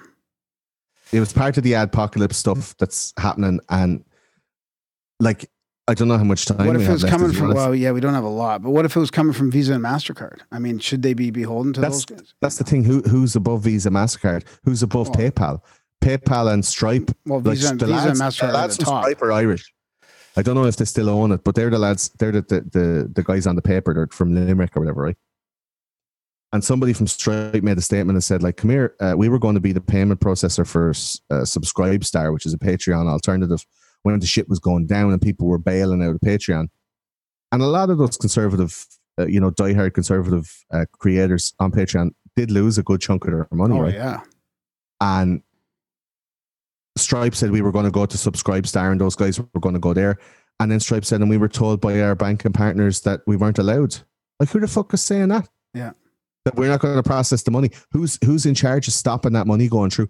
And it just goes to show you, like, those who are, uh, if you want to know who's in charge, look at who you're not allowed to criticize. So you can't say anything about that shit because they'll just they'll bump you off. I have to say, I'll hold my hands up. Patreon's great. They've been great to me. My Patreons are fantastic. And uh, I pump out content the whole time, like 15, 16 posts a month, like one every two or three days. They're getting video content, they're getting audio content, they're getting behind the scenes stuff. We're doing live shows and Discord access and all that yeah, shit. yeah. I'm very happy. Yeah. I still don't think Sargon should have been bumped for something that was done on a YouTube thing from months before, but I still maintain that I don't think that that was entirely their uh, agenda, and they haven't done that before that, and they haven't done that since. Lauren Southern was another one that happened with Patreon, and that was a bit of a, a faux pas. Uh, and since it's turned out that the Italian government agreed with Lauren Southern's actions and banned that that uh, refugee ship from sailing in and out in Italian waters and docking on Italian shores, like it was legally made by the government to uh, to stop that, um, because it was people being put in danger. But as far as YouTube goes, like the demonetization on YouTube for undesirable content is now at ridiculous, like criminal, criminally biased levels, and at the same time, they're banning conservative talking points when they are allowing the monetization of this. Did you see this new this new uh, uh, pedo gate uh, content scandal on YouTube? Did you see that? No, I Is that just the one you were banned on? YouTube in my household though. Yeah, man. I would definitely, if there's kids in the house, man, get that fucking YouTube kids gone, right? What's happening? What happened the last time was Elsa Gate. So you heard of Elsa Gate, which is like Frozen Elsa and Spider Man, and he's pissing in her mouth, and the Hulk and the Joker come over, and they all fucking run a train on on Elsa, and uh, you know, there's a bunch of dudes uh, that Ethan from H3 H3 was making fun of called the Bradberrys, e- the, the Bradberry brothers, and they were doing those fucking Superman and Elsa and Spider Man and the Hulk videos, and they're making a fuck of fortune showing up in YouTube Kids. But it was all like semi-explicit sexual content and everything. And then you had like Peppa Pig uh, uh, getting fucked up the arsenal. Uh, but but it looked like the cartoon and it was showing up in YouTube Kids because people weren't were reporting it because the kids were watching it on a they press play and it just goes on to the next like the queue is just again again again. And you go into some deep dark holes man. There was ones where there was like operations being done and cesarean sections and fucking like plasticine penises and lads like damaging themselves and self-harm and everything right? And that was Elsagate like two years ago. And then only a few weeks ago this guy came out. I fucking can't remember his name now. Um he came out and he said uh, that there's some crazy pedophile shit going on on YouTube where there's hundreds of thousands of videos of little kids doing the lollipop challenge, which you can only imagine how sexually provocative that might be to a pedophile, eating some some fruit pasty, a lolly like a like a big ice cream dick, right? The the lollipop challenge, right? You had the yoga challenge where you had to do the crab and you had to do like the splits and shit. And the kids were making these videos and putting them up on YouTube. And then the pedos were going in and finding them and then going into the comments and leaving like coded messages in the comments or sharing. Like the kids would upload them, the pedos would download them, put them up on their own channels, unlisted, and then share the unlisted links on like other websites. And in the comments of the unlisted YouTube videos, there was time codes to particular sections where the kids had their legs open and you could see their knickers or you could see their genitals. Uh, there was certain sexually provocative sections of like the ice lolly challenge where the kid was like licking it up and down, like you know, in a, in a kind of a like a blowjob be motion, and the lads were leaving the fucking comments with like uh, uh, eggplant splash hand smiley face and then leaving like three minutes and 42 seconds. So you go into the comments and you click on it, and it's some kid fucking blah, blah, blah, eating it, eating a ice lolly. And there was hundreds of thousands of these videos, and they were all monetized. And these lads are absolutely making a fortune. And it's all out in the open in public on YouTube. And you're like, what the fuck? So loads of advertisers started pulling all their ads, and people started then turning on this guy. He's some ginger guy. I can't remember his name. Richard something. It's easy to find, like, and they started turning on him, going like, "What's he saying? Like he's after ruining this." And there's loads of things being demonetized. And now YouTube are going through another overhaul of their content management system, saying like, "How can we review this stuff? There's 300 hours." Of Well, YouTube it's because they're too busy reviewing all the supposed hate speech or conservative views. I mean, really, That's like, it, what are they focusing on? You know, So, so where where do the priorities lie? Yeah, So you have to say, are, they capitulating to uh, like a paedophile agenda? Are they allowing that to happen? Was it the blind eye being turned? They obviously know it's there. It's being monetized. People are downloading and re-uploading, and they can see the comments. Uh, they have a policy already in place that has anybody that has uh, or any uh, videos that have minors in them. You're not allowed to have swear words. Or you're not allowed to have provocative messages in the comment sections. So, what do you think the fucking treat like the treatment YouTube took for that problem? It was to disable the comment sections on videos that got flagged, not take them down, not like delete the videos or ban the users, just to delete the comment section so the problem can't persist. But you can still share the unlisted links to kids doing yoga and eating fucking lollipops. well, and it's getting worse with that other one that just came out. Uh, the, all that stuff hidden. Eh, Darren, you were telling me about the other day that uh, freaky looking humanoid telling kids to do Oh, bad Momo. things. Is it Momo? Momo, yeah. Momo, I think, or something Yeah. like that. I think, yeah. do you know what? I think Momo is a smokescreen for the real shit that's happening. yeah, that's Momo what is I fake. kind of think too. It keeps people Yeah. looking for that instead of looking for the other stuff. But Yeah, now you got a bunch of people making people those videos YouTube now scandal. too. I mean, it does Momo seem up for YouTube scandal instead. it, uh, it does seem like sometimes it seems like they're lining up YouTube for something. Don't know what it is. You know what I think is YouTube just starts charging hundred bucks a month to upload videos. I'll pay it, and then we'll get rid of like ninety nine percent of the content. They can hire a couple fucking people and make sure that there's no pedo shit. Yeah, I think it takes like they've already gone away from the broadcast yourself model. It's i- i- it's not YouTube, it's our tube. And if you don't play ball, you're gone tube.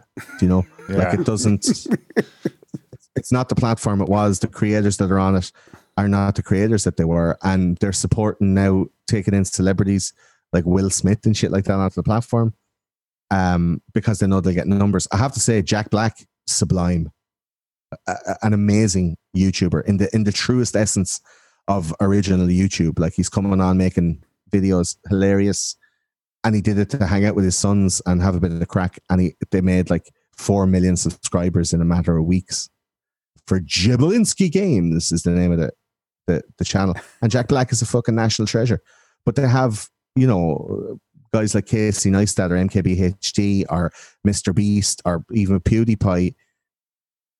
Maybe not PewDiePie so much, but the other lads are being promoted all over the place. They're they're nationally known, um, but the platform is definitely like capitulating to the to the high the, the lowest common denominator uh, as far as revenue goes and they're making content for kids.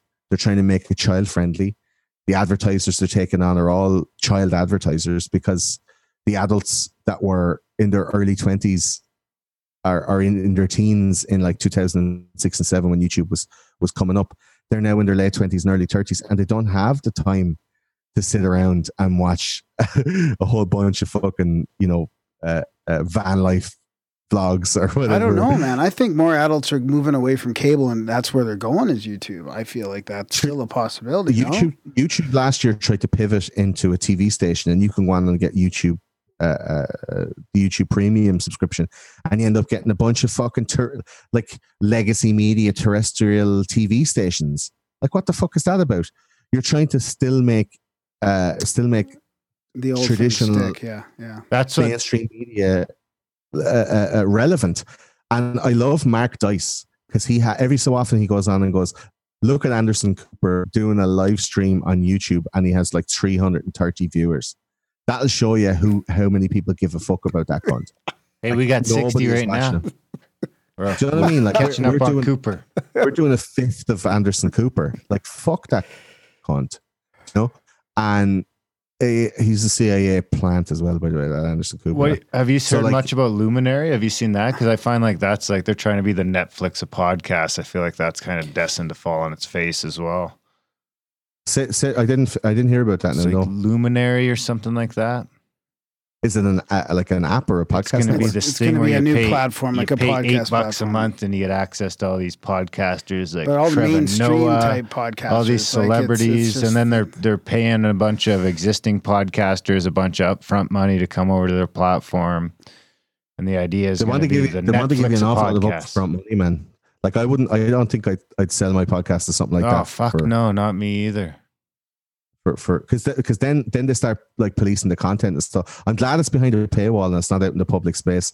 And I don't think. I honestly don't think a, a, a quote unquote Netflix of podcasting will work no, because podcasting by its very essence exactly, is a free and open platform. exactly. There's no one ubiquitous measurement No, service or you can do it on iTunes and Spotify. And There's so many different hosts and No, it's all these mainstream types know. that are that are moving onto the Yeah. platform, trying to find a way to really monetize it as if it was a a legacy. You can you can't platform. you can monetize the shows, but you can't monetize the network.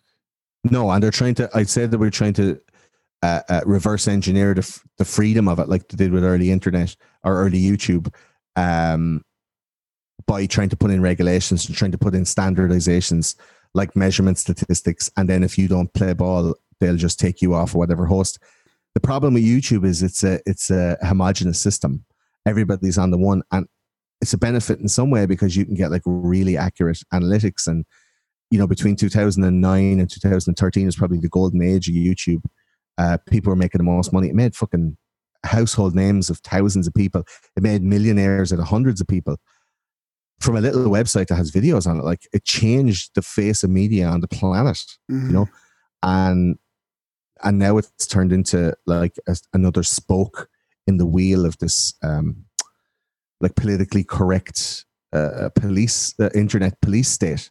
And between that and the abolition of of net neutrality article 11 and 13 in europe uh, gdpr all these internet restrictions it's just it's just a way to um, roll in the sprawling nature of the wild west of the internet like this is these are the the the set all of us we've been out here, man. We've been out in the Wild West, making the towns and digging the shit ditches and you know, uh, raising the barns and clearing the fucking brush. And now all the cunts from the East Coast Yeah. are tr- trundling over in their gilded coaches and planting flags like Tom Cruise and firing Yeah. away with the shittest Irish accent you ever heard in your life. I'm over here to plant the flag. Fuck off, Tom. Right? Well, speaking, they're all coming over. They're all coming over in their fucking in their in their wagon trains, and just just just taking it out from under us, man. We are we are the Chinese immigrants who built the railroads. We're the Irish who made the towns. Like we are. Maybe we got to fucking- the- unionize. Do you know we? I mean, uh, maybe not unionize. I'm not into that. well, but yeah, not at- at- something at like least- that. At least like at least stake our claim and go, no, you you uh, North Carolina dandy boy, take your high stockings and fuck off back to the East Coast where you belong. Like I mean, we get the right This is mix of shows together. We got a no, million. I'm glad you see that could- too, we though. could I, make we haven't really talked about that a lot. Yeah. It's there, man. It's there, and I think podcasting should remain free and and. Uh, it will empower creators to be able to get on with uh, and make personal relationships with advertisers so that like if I say some shit on my show and somebody rings up one of my advertisers and go, Did you know he said that shit? They'd be like, Yep. I'm what? Yeah. I'm what? Next. Yeah. You know, I've very I, I find I have a very positive relationship with anything to do with advertising or hosting. I, I, I work with all those companies, I communicate well, and I am aware that I can say some shit that might annoy some people. Yeah. But nobody's gonna get to try and demonetize me, like you know. I'm not saying that in particularly controversial. Like I'm not out to to provoke people. Yeah.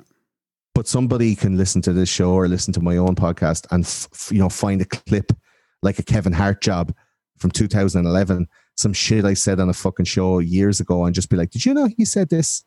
Oh, And Well, that's why we're listener supported. I mean, turn up with your pitchforks, Yeah. man. You know. Yeah. So before we let you go, then what? Tell us a bit, bit more about your podcast, uh, sort of quickly. You you go into some really deep dives. I mean, you you take a topic and you spend like four or five hours talking about it on your show, and you're also yeah, you want some Adderall to listen to my one, boy. When you get those get those Ritalin tablets and squash them up into powdered lines, and, and settle in for the long haul. Uh, those conspiracy guys is uh, like produced and, and presented by me, Gordon Rochford. Um, and the remit of the show is basically to, to like I, I have uh, a quote unquote encyclopedic knowledge of conspiracy theories. I do try my best to, to, to maintain my, my knowledge and to open my horizons and look at as many different conspiracy theories as possible. But it's a history podcast, it's a comedy podcast, it's a commentary on society and culture. We talk about, you know, all the, the classics like JFK and 9 11, and we talk about some true crime stuff like Madeleine McCann and, um, you know, the death of Princess Diana. And we've more recently, in the last maybe year and a half, uh, parlayed a whole different true crime section where there's two hour podcasts about like serial killers and about certain true crime cases that happened. Um, we take the stuff off the internet and ruin our browser history so you don't have to. That's the, the kind of the tagline. Uh, looking up shit about Jimmy Savile and, and the BBC paedophile scandal and then burning your computer in a trash bin out, out the back of your house. do you know, like the awfulest things.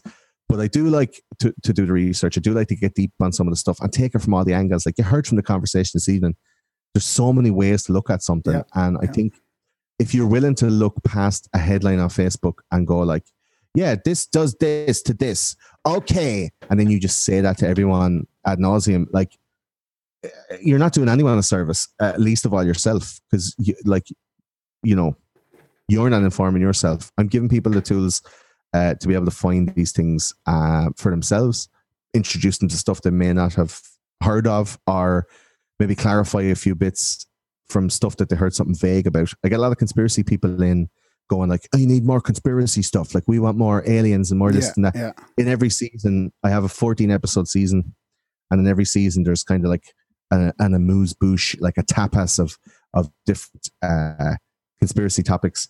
And I mean, you could read some of the some of the titles there. There's like ones on like propaganda. We talk about Bernays and and uh, you know everything that we've talked about tonight. Um, for the last hundred years.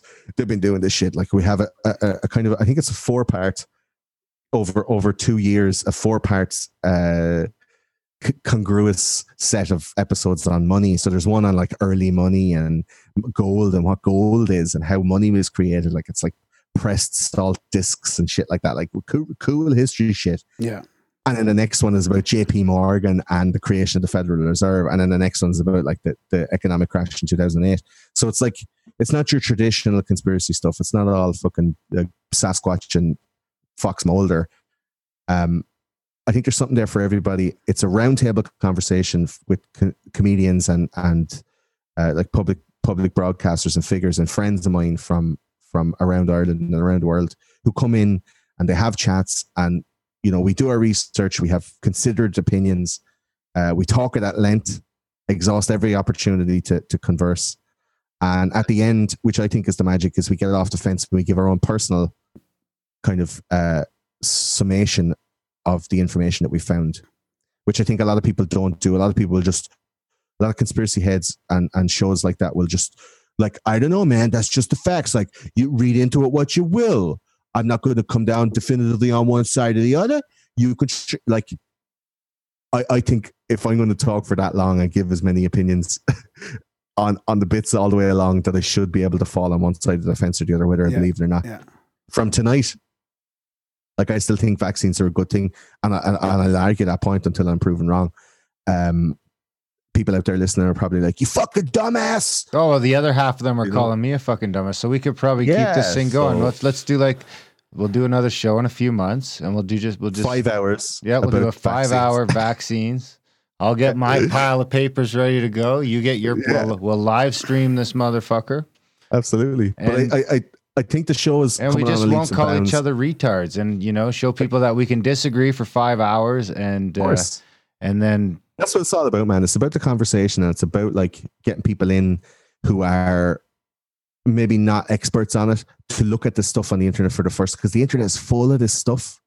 It's all out there, and I think with how how it's how the walls are closing in now, like the like the trash compactor in Star Wars, we're like, what the fuck are we doing? Like, where's all this information going? And soon enough, that stuff won't be able to be found. I'm Yeah. finding my Google searches, well, my DuckDuckGo searches are becoming narrow and narrow and narrow and returning fewer and fewer results that are pertinent to what I'm looking for.